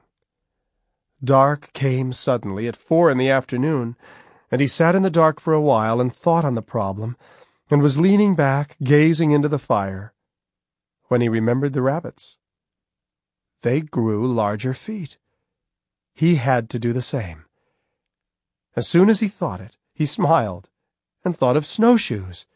They had completely slipped his mind. All he had to do was make a pair of snowshoes. I'll get right on it tomorrow morning, he thought, lying back to doze in his bag, and was nearly asleep, smiling in comfort and ease now that he had solved the problem when he realized that he didn't have the slightest idea how to make a pair of snowshoes. It kept him awake for another hour, until he simply couldn't keep his eyes open any longer, and then he fell asleep without a solution. Two bows. It came in the half-sleep just before he awakened. It was cold, the fire was burned down, and he felt snug and warm in the bag and didn't want to get up and lay with his eyes closed, his head tucked down inside the bag, and dozed and was almost back asleep when the thought hit him. Two bows. If he made two bows of wood, then tied the ends together using some kind of cross pieces to hold them apart and keep them in a rough oval, he would have the right shape for snowshoes. And it proved to be almost that easy. He cut wood from the willows down by the lake, and brought four five-foot-long pieces into the shelter where it was warm, along with some other shorter sections he'd cut from the lower and thicker branches on the same willow. They were frozen solid, but they thawed quickly by the fire and were as limber as they had been in the summer. He peeled the bark from them easily with the knife, and then took two of them and tied the ends together with moosehide lacing. After they were tied together, he pulled the center sections apart until he could put the hatchet between them to hold them apart, about twelve inches, and then he used the knife to cut cross pieces and notch the ends of the shorter sections to fit around the wood of the long side and make cross braces. He put two cross braces to hold the long sides apart, and then tied the cross braces in place with strips of moose hide lacing, and had the frame for a snowshoe. He made a second one the same way. All of this didn't take two hours, and moved on to the next step. He would have to fill them with lacing, and there was plenty of moose hide left, but it was frozen outside. He brought it inside and let it thaw near the fire for the rest of the afternoon, until he could unfold it and start to cut lacing to make the web of the snowshoe. Here it was all mystery to him. He had seen pictures of snowshoes, and had a vague idea that they seemed to be a web, kind of like a tennis racket, a very crude tennis racket, but that was it. He had plenty of moose hide left, and he started by cutting a lace half an inch wide. He did not know how much he would need, but figured it should be long, so he just kept cutting, running along the edge of a large piece of hide, cutting around and around the edge, stopping often to sharpen the knife on the stone, until he had a pile of lacing lying on the ground by the fire. By this time it was dark, but he fed small bits of wood to the fire. The shelter was very tight and stayed surprisingly warm from just a small flame, and continued working. He did not know how to make the rest of the snowshoe. He had seen pictures, and knew it had to be a web of some sort, but could not visualize how to start. In the end, he just started in the middle and worked to the ends, tying the strips of moose hide crosswise, fastened to each side, making horizontal strips about two inches apart, each strap pulled tight and tied off in a double knot. The hide was hard, and he had to soften it by rubbing it over a stick to break it down, which slowed him, and it was late by the time he'd finished the cross pieces on one shoe. But instead of going to bed, he continued. The strips that ran the long way he tried simply weaving into place, but they were too loose, and so he tied them off to each cross strap as he went from one end of the shoe to the other, again with the straps about two inches apart. It was moving toward morning when he finished the webbing on one shoe, and he almost laughed at how it looked. He had not taken the fur off the hide strips, and there was enough hair to fill all the holes with fuzz. He started to burn it off, and then realized it would help keep him up in soft snow. He finally crawled into his bed to sleep about four in the morning, still smiling at how the shoe looked. He slept hard until daylight, about nine o'clock, and then kindled the fire and restarted it with the coals that were still glowing.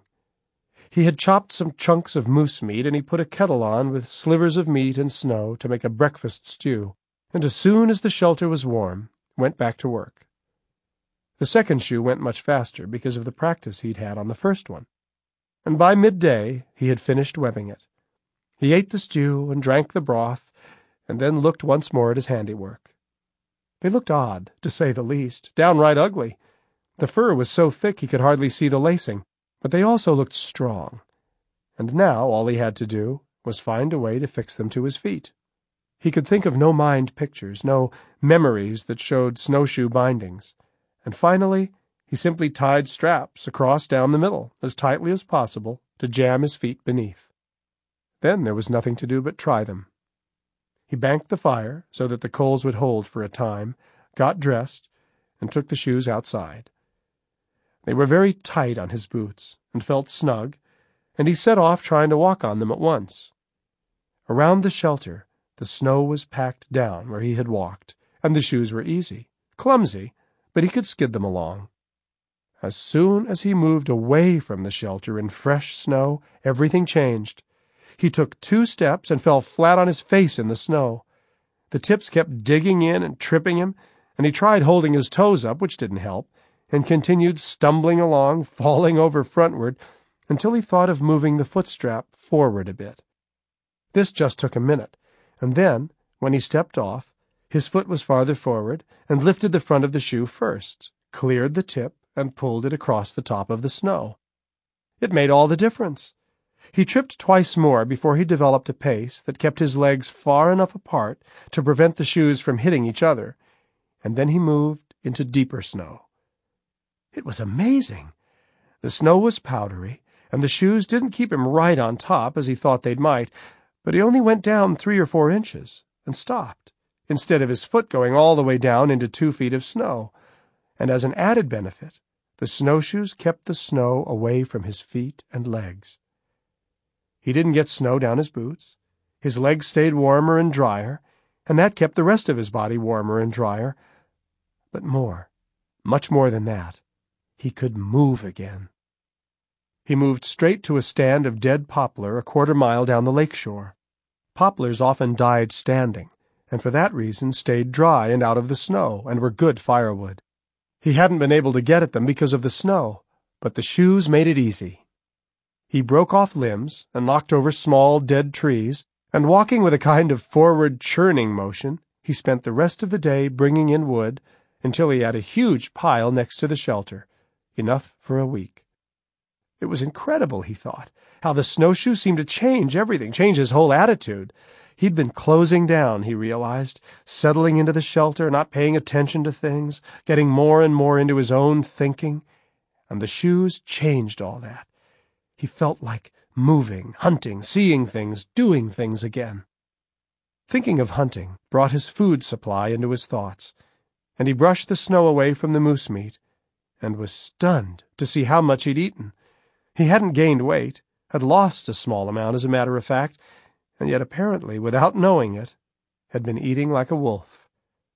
He'd eaten both front shoulders, the back and hump area, and one back leg. All the meat was chopped off the bones in those areas. All he really had left was the left rear leg, and then chopping and boiling the bones to make the meat jelly stew. He would have to hunt again, and that night he spent the hours until he slept, making sure his war bow and big arrows were in shape checking the lance and sharpening the hatchet and knife and retightening his snowshoes where they had become loose from gathering wood all day. That night, the temperature dropped like a stone, so that he heard trees exploding again. But he slept hard and down and tight in his shelter and dreamed of walking on white clouds.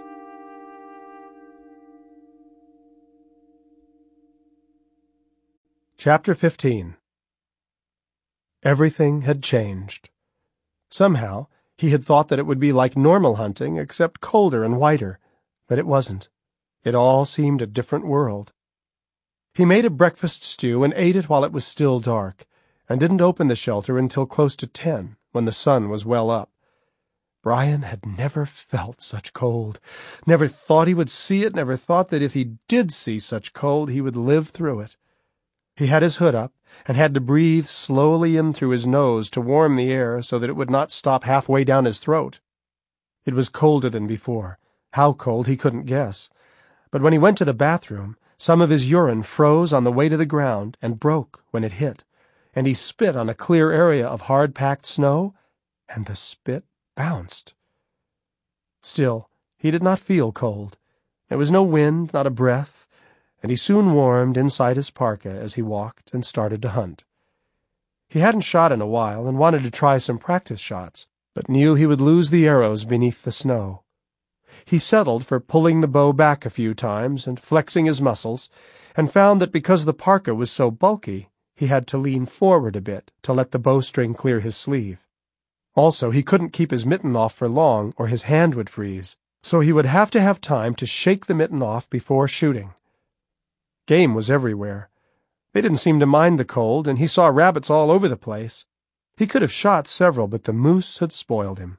There was so much food in the large animal, and only the one death, it still bothered him to kill, and it seemed more proper in some way. He would have to kill perhaps a hundred and fifty rabbits to equal one moose. As it happened, he did not get a moose. He didn't even see a moose.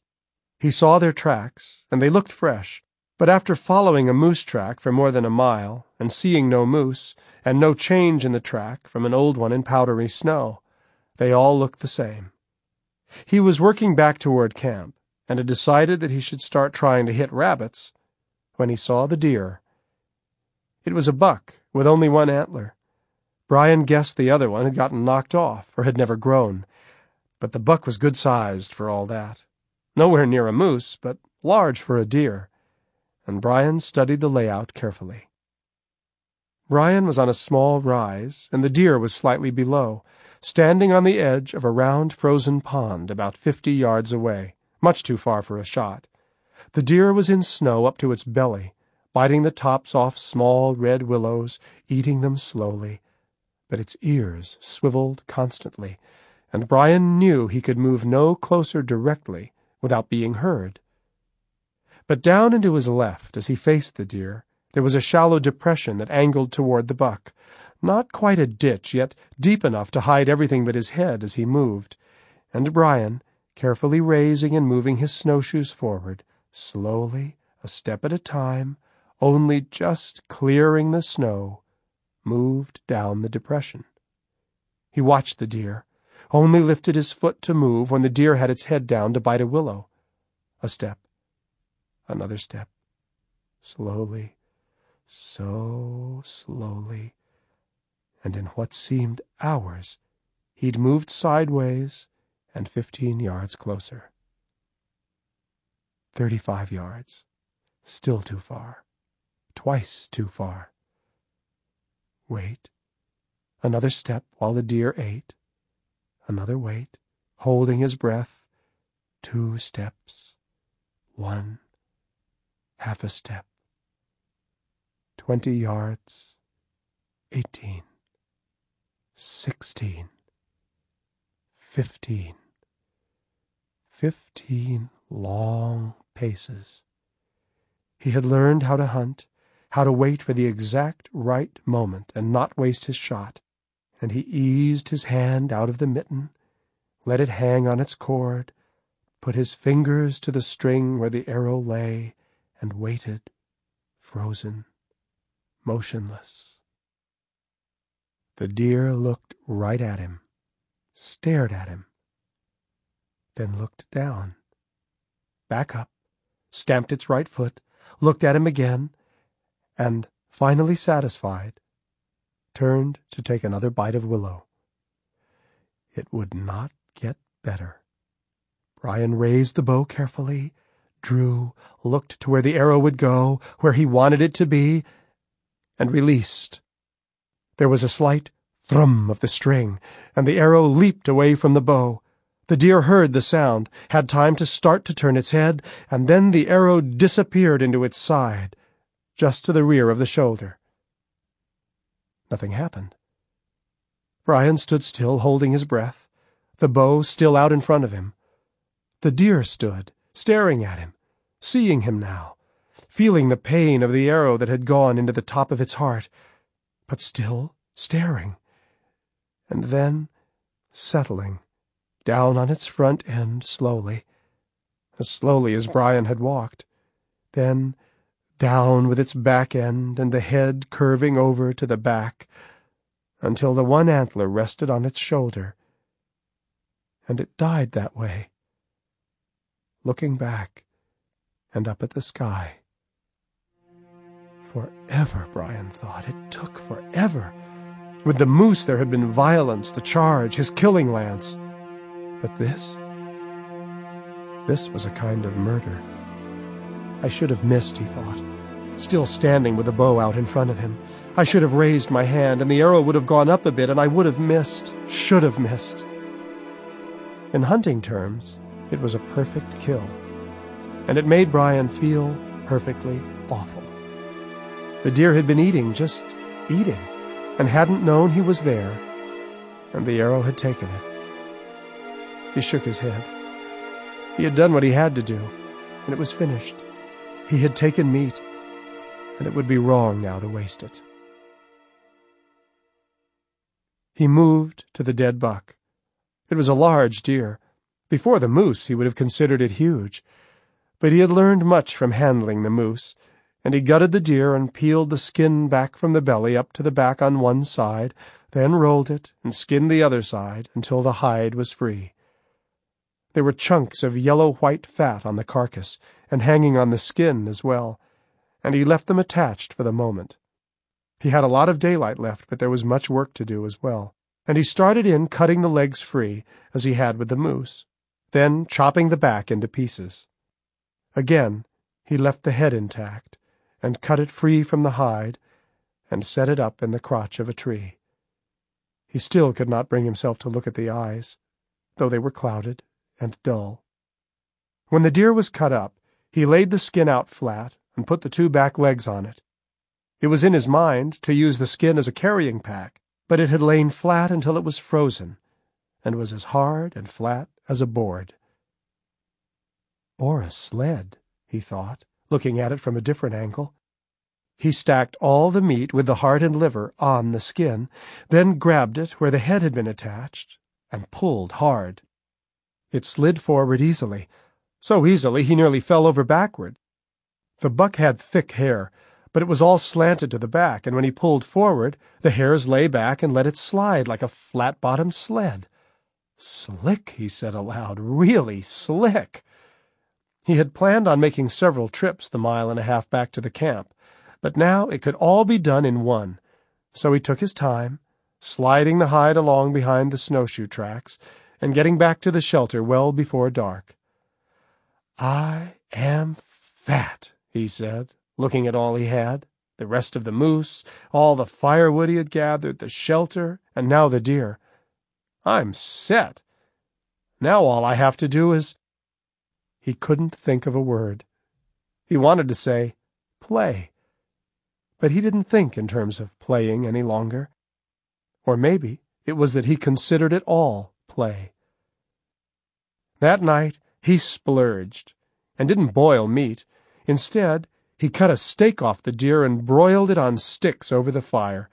It wasn't perfect. The sticks burned and the meat fell into the fire twice, and he lost all the juice in the flames, and it smoked up the inside of the shelter so that he had to open the door to clear it out. But it was good. The fat had cooked and burned a little, and he ate until he thought his stomach would burst. During the night, a change awakened him, and he lay with his eyes open in the dark until he realized that a breeze had come up, and that the temperature was rising, and the hard bite cold was gone, and there would probably be some snow coming. He didn't care. He missed summer and the short fall that had followed but in some ways he liked winter better.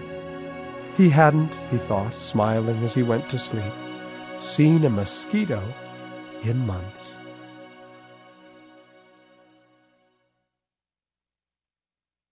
Chapter 16 The weather warmed, and he started to run the next day. Not literally.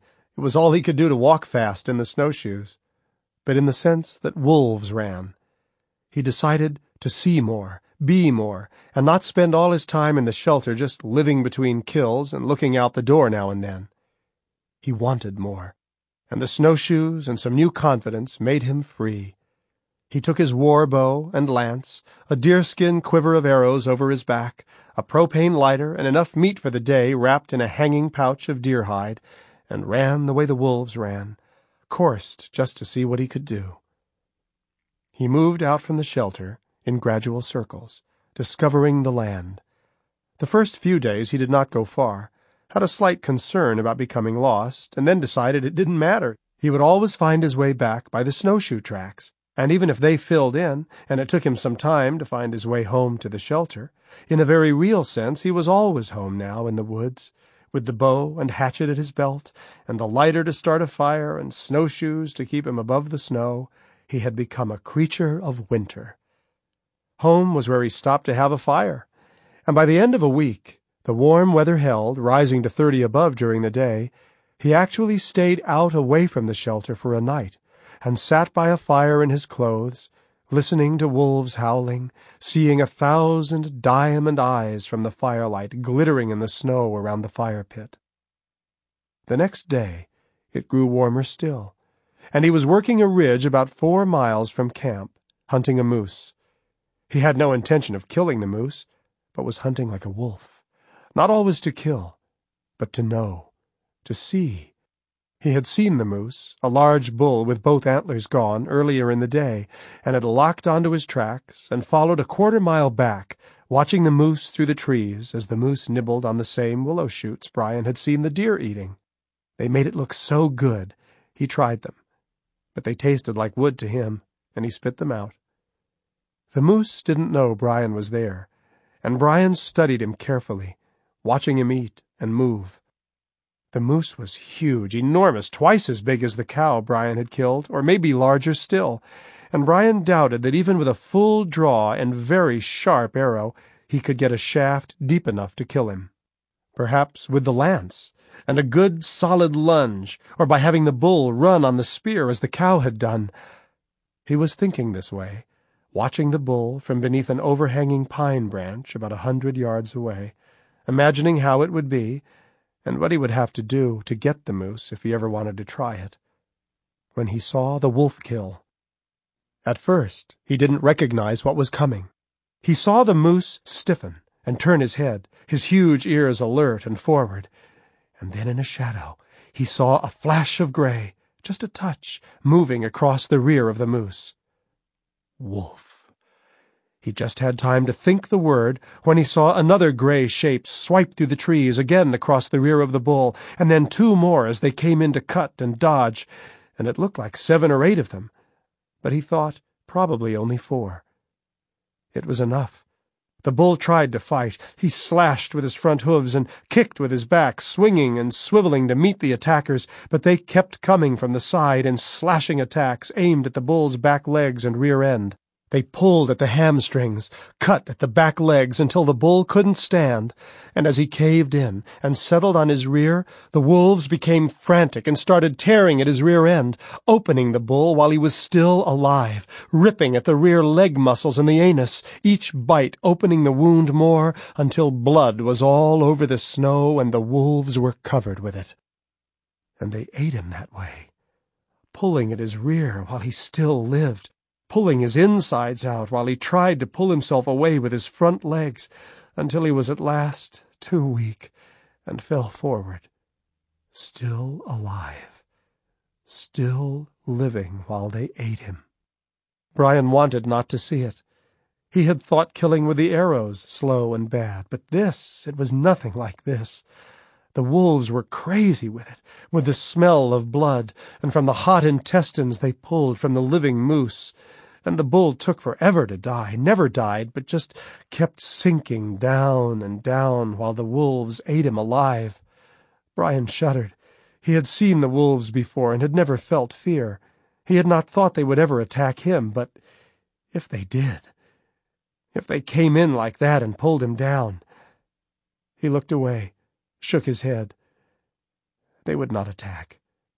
They hadn't yet, and they had had plenty of opportunities. They ate deer and moose, and hopefully not boys. But still, as Brian left the meeting and moved quietly away, still he kept an arrow in the bow and his fingers on the string, and kept looking over his shoulder back at them, pulling at the bull and gorging on the warm meat. And later that night in the shelter he sat by the fire and wondered how it could be so horrible how nature could let an animal suffer the way the moose had suffered. The wolves were just being natural, and he understood the need to kill. He would himself die if he did not kill. But so slowly. He stared into the flames for a long time, thinking of it, and thought he would dream of it when he slept. But he didn't. Instead, he dreamed of home of sitting watching television with his mother and father. And when he awakened, it was well past daylight, the latest he had slept in some time. He went outside to the bathroom, and the weather was so soft and warm he didn't need his parka. A warm day in December. And he turned back to build a fire and boil meat when he heard two trees explode some distance off. One pop and after a short pause, another one. Pop. Pop. And he had the fire going and the pot on with snow and meat set to boil when he realized what he had heard, or what he hadn't heard. It was too warm for trees to explode.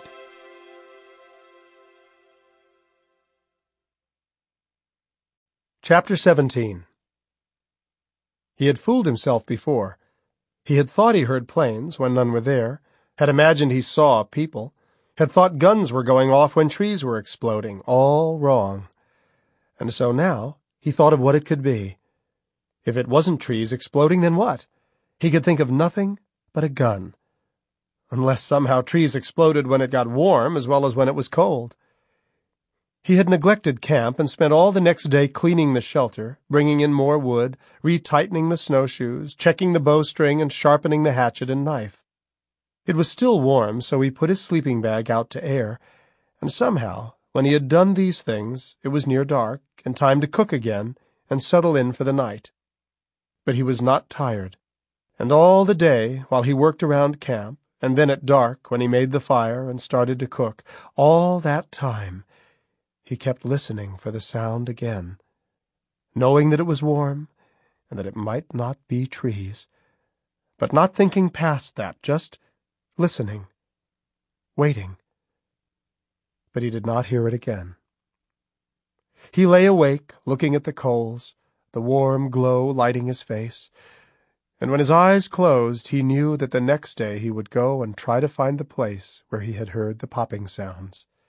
He thought it must be a good distance, the sounds were faint, and he would probably find some plausible reason for the sound. But he would look. He had to look. He awakened before dawn, made a small fire to cook stew, and then prepared his gear. He had not forgotten the wolves, and he saw to his lance and war bow and arrows, hung the hatchet and knife on a thong around his shoulder, and left camp just after good light. Brian knew it might be a wasted trip, and he decided to swing past the wolf-killed moose. There had been four wolves, but it was a large moose, and there would probably be meat left over, if the wolves were gone. He needn't have worried. The wolves had eaten off the rear end and up the middle, and were gone, but the back and front shoulders were intact, and Brian made a mental note to swing around and start carrying meat back to the camp when he finished the search. The warm weather had softened the snow surface, and then it had refrozen during the night, so the snowshoes didn't sink in at all, but rode along the top, and Brian found it was almost like skating. If I had skis, he murmured, I could fly. And he wondered how hard it would be to make a pair of skis. Whittle them out of wood. Almost impossible. But his mind stayed on it, thinking on how he would cut a straight log, and split it with the hatchet, and carve it flat, and somehow warp up the end, seeing it in his mind, visualizing each step, and he was so caught up in the idea of the skis that he almost missed it. A line. He had come three miles and a bit more, working along the tops of ridges where he could see farther. There were hundreds of ponds and lakes scattered through the woods, and he wove between them, staying high. He saw three moose, more than a dozen deer, and hundreds of rabbits, and could have had many shots but was trying to find some sign, something that would be out of the ordinary. And there it was. A line. In the middle of a lake, more than a mile away, and below the ridge he was walking on, out across the ice, from the east to the west side of the lake, there was a line. A straight line. He saw it and didn't see it, looked away, and kept walking, thinking of the skis, and then stopped, did a long double take, and looked again, and there it was, a straight line in the snow across the lake. Brian had discovered that there are almost no straight lines in nature. The sides of trees up and down, the horizon far away, but very little else. Animal tracks almost always wandered, circled, seldom did they go straight for any distance. But the lake was a mile away. The line could be anything. He walked closer, watching it as he came off the ridge until the trees blotted it out, and then, picking up the pace, sliding the snowshoes over the hard surface as fast as he could move, until he saw it again. Not on the lake this time, but through the trees ahead, before going out onto the ice. The same line. Closer, he could see that it was not just a line but a depression in the snow that went along straight. And when he moved still closer, he could see that the depression was about five inches deep, almost two feet wide, and the bottom of it was as smooth as packed ice. A flattened trail that went off the bank and out on the surface of the lake. It was most definitely not a natural trail. Something had come along here. There were no tracks, just the smooth, flat, wide depression, and Brian squatted by the side of it and tried to visualize what had made this path. Something came by here, he thought, and then... No, not something, but somebody came by here. A person. Ah, oh, he thought, another person in the world. He had come to think that there were no other people, and here was this strange track. Almost certainly a person made it. But in what manner? Then he saw the edge of a print. On the side of the flattened area, just to the edge, was one clear wolf print. It was as plain as if the wolf had stepped in plaster and made a cast. In the soft snow from the warm weather, there was a wolf print. One, heading out on the lake. Somebody with a wolf? No, that didn't work. Somebody walking, pulling something, and then coming on an old wolf trail and covering the tracks, all but one. Pulling what? A toboggan of some kind? Somebody coming along pulling a toboggan on an old wolf trail out here in the middle of the wilderness? Out here? It was insane.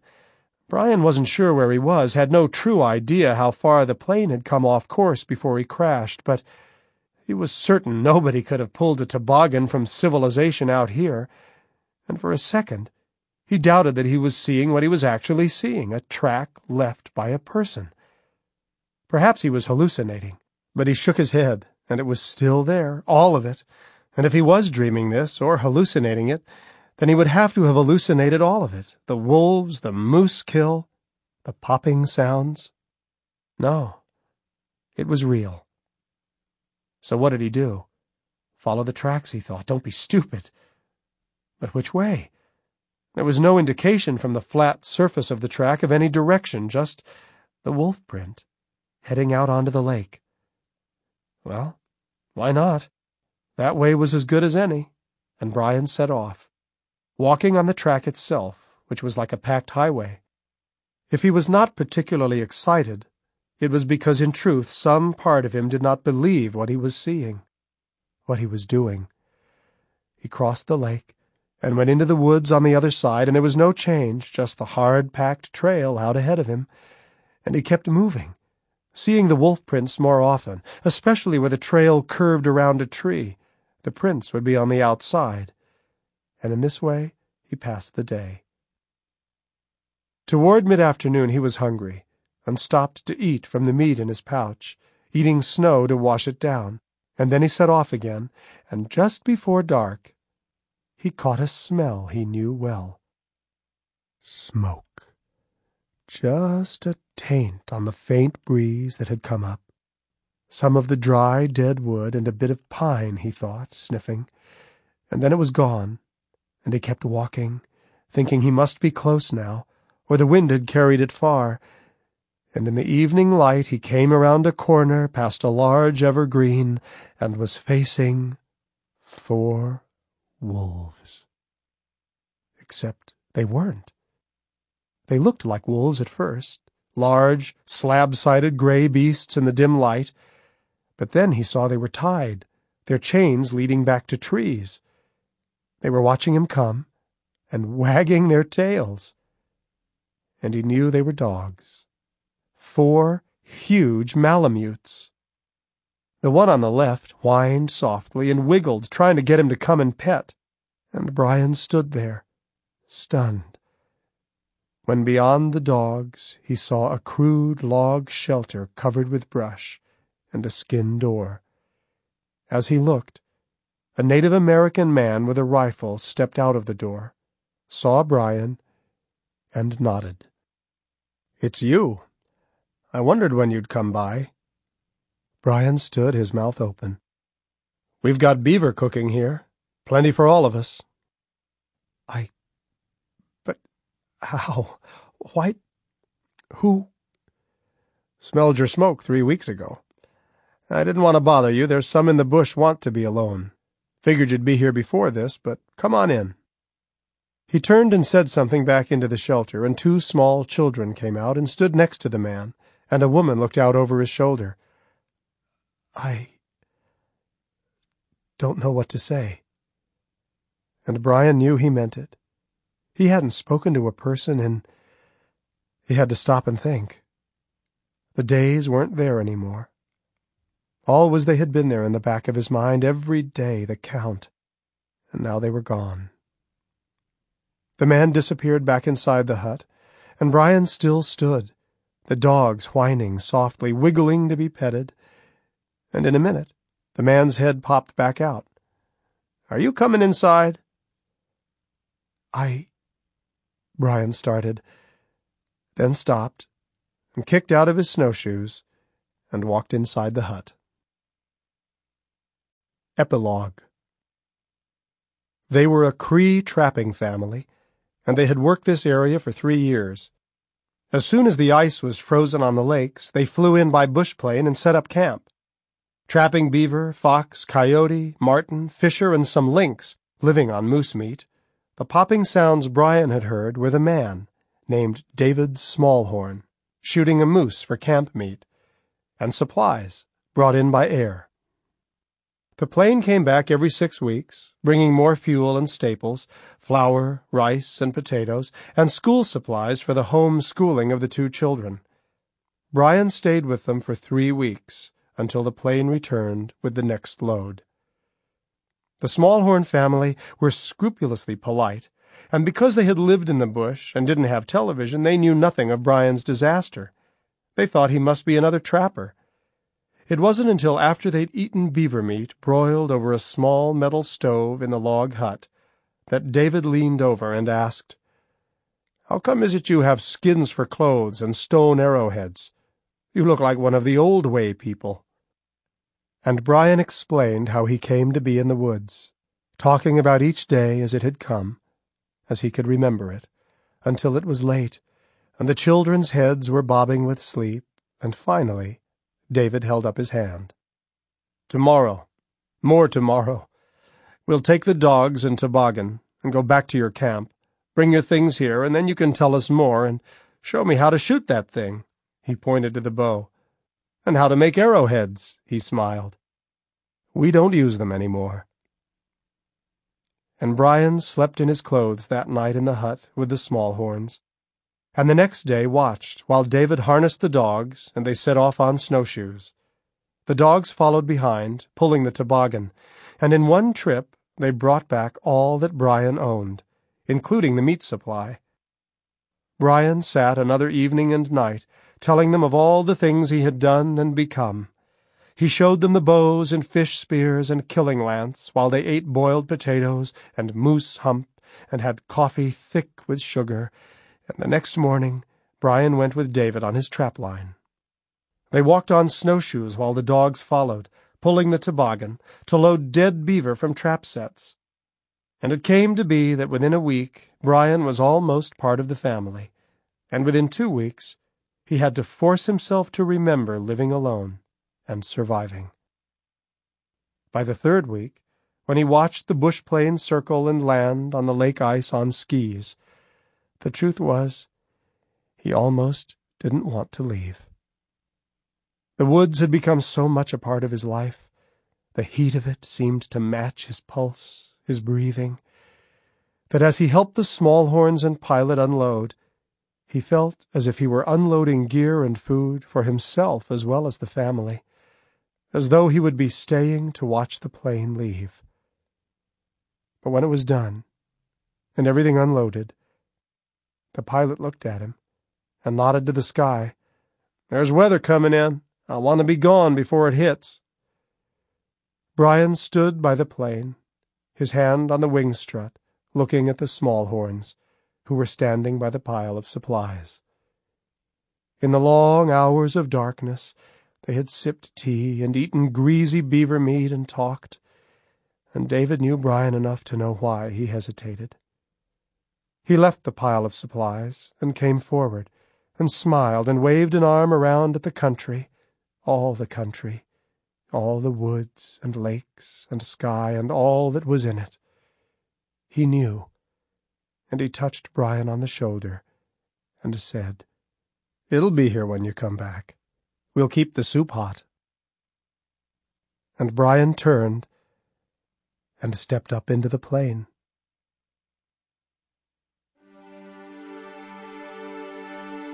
This is Richard Thomas. We hope you've enjoyed this production of Brian's Winter by Gary Paulsen. This program was produced and directed by Steve Blaine. Original music by Richard DeRosa. Production copyright 1996 Bantam Doubleday Dell Audio Publishing. All rights reserved.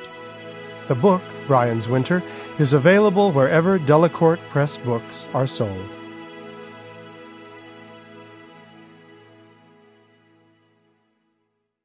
Hello, this is Jim Dale, narrator of the Harry Potter audiobook series. Listening to audiobooks isn't just great entertainment, it's also a great way for your family to experience and enjoy books together. Studies have shown that listening to stories read aloud helps children build vocabulary, improve their reading skills, and succeed more readily in school. It's an important step on the road to becoming a good reader, and one of the best ways to help ensure a lifelong love of literature for the children you care about. Check your local retailer for the wide selection of audiobooks available from Listening Library. Or if you would like to visit us online for more information, check our website at www.listeninglibrary.com. Thank you and happy listening. Audible hopes you have enjoyed this program.